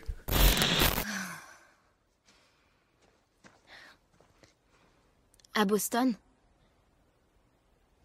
Quand je me suis fait mordre, j'étais pas toute seule. Ma meilleure amie était là. Elle s'est fait mordre aussi. On savait pas quoi faire. Alors,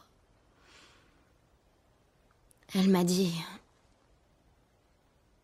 on n'a qu'à attendre. Tu sais, ce sera romantique, on perdra la boule ensemble. J'attends toujours mon tour. Ellie, Elle s'appelait Riley et ça a été la première à mourir. Après, il y a eu Tess. Et puis Sam. rien de tout ça n'est ta faute. Non, tu comprends pas. J'ai mis du temps à accepter le fait de survivre. Et tu... Quoi qu'il arrive, tu trouves toujours une bonne raison de te battre. Écoute, je sais que ça n'est pas ce que tu as envie d'entendre, mais c'est... Jure-le-moi. Jure-moi qu'absolument tout ce que tu m'as dit à propos des Lucioles est vrai.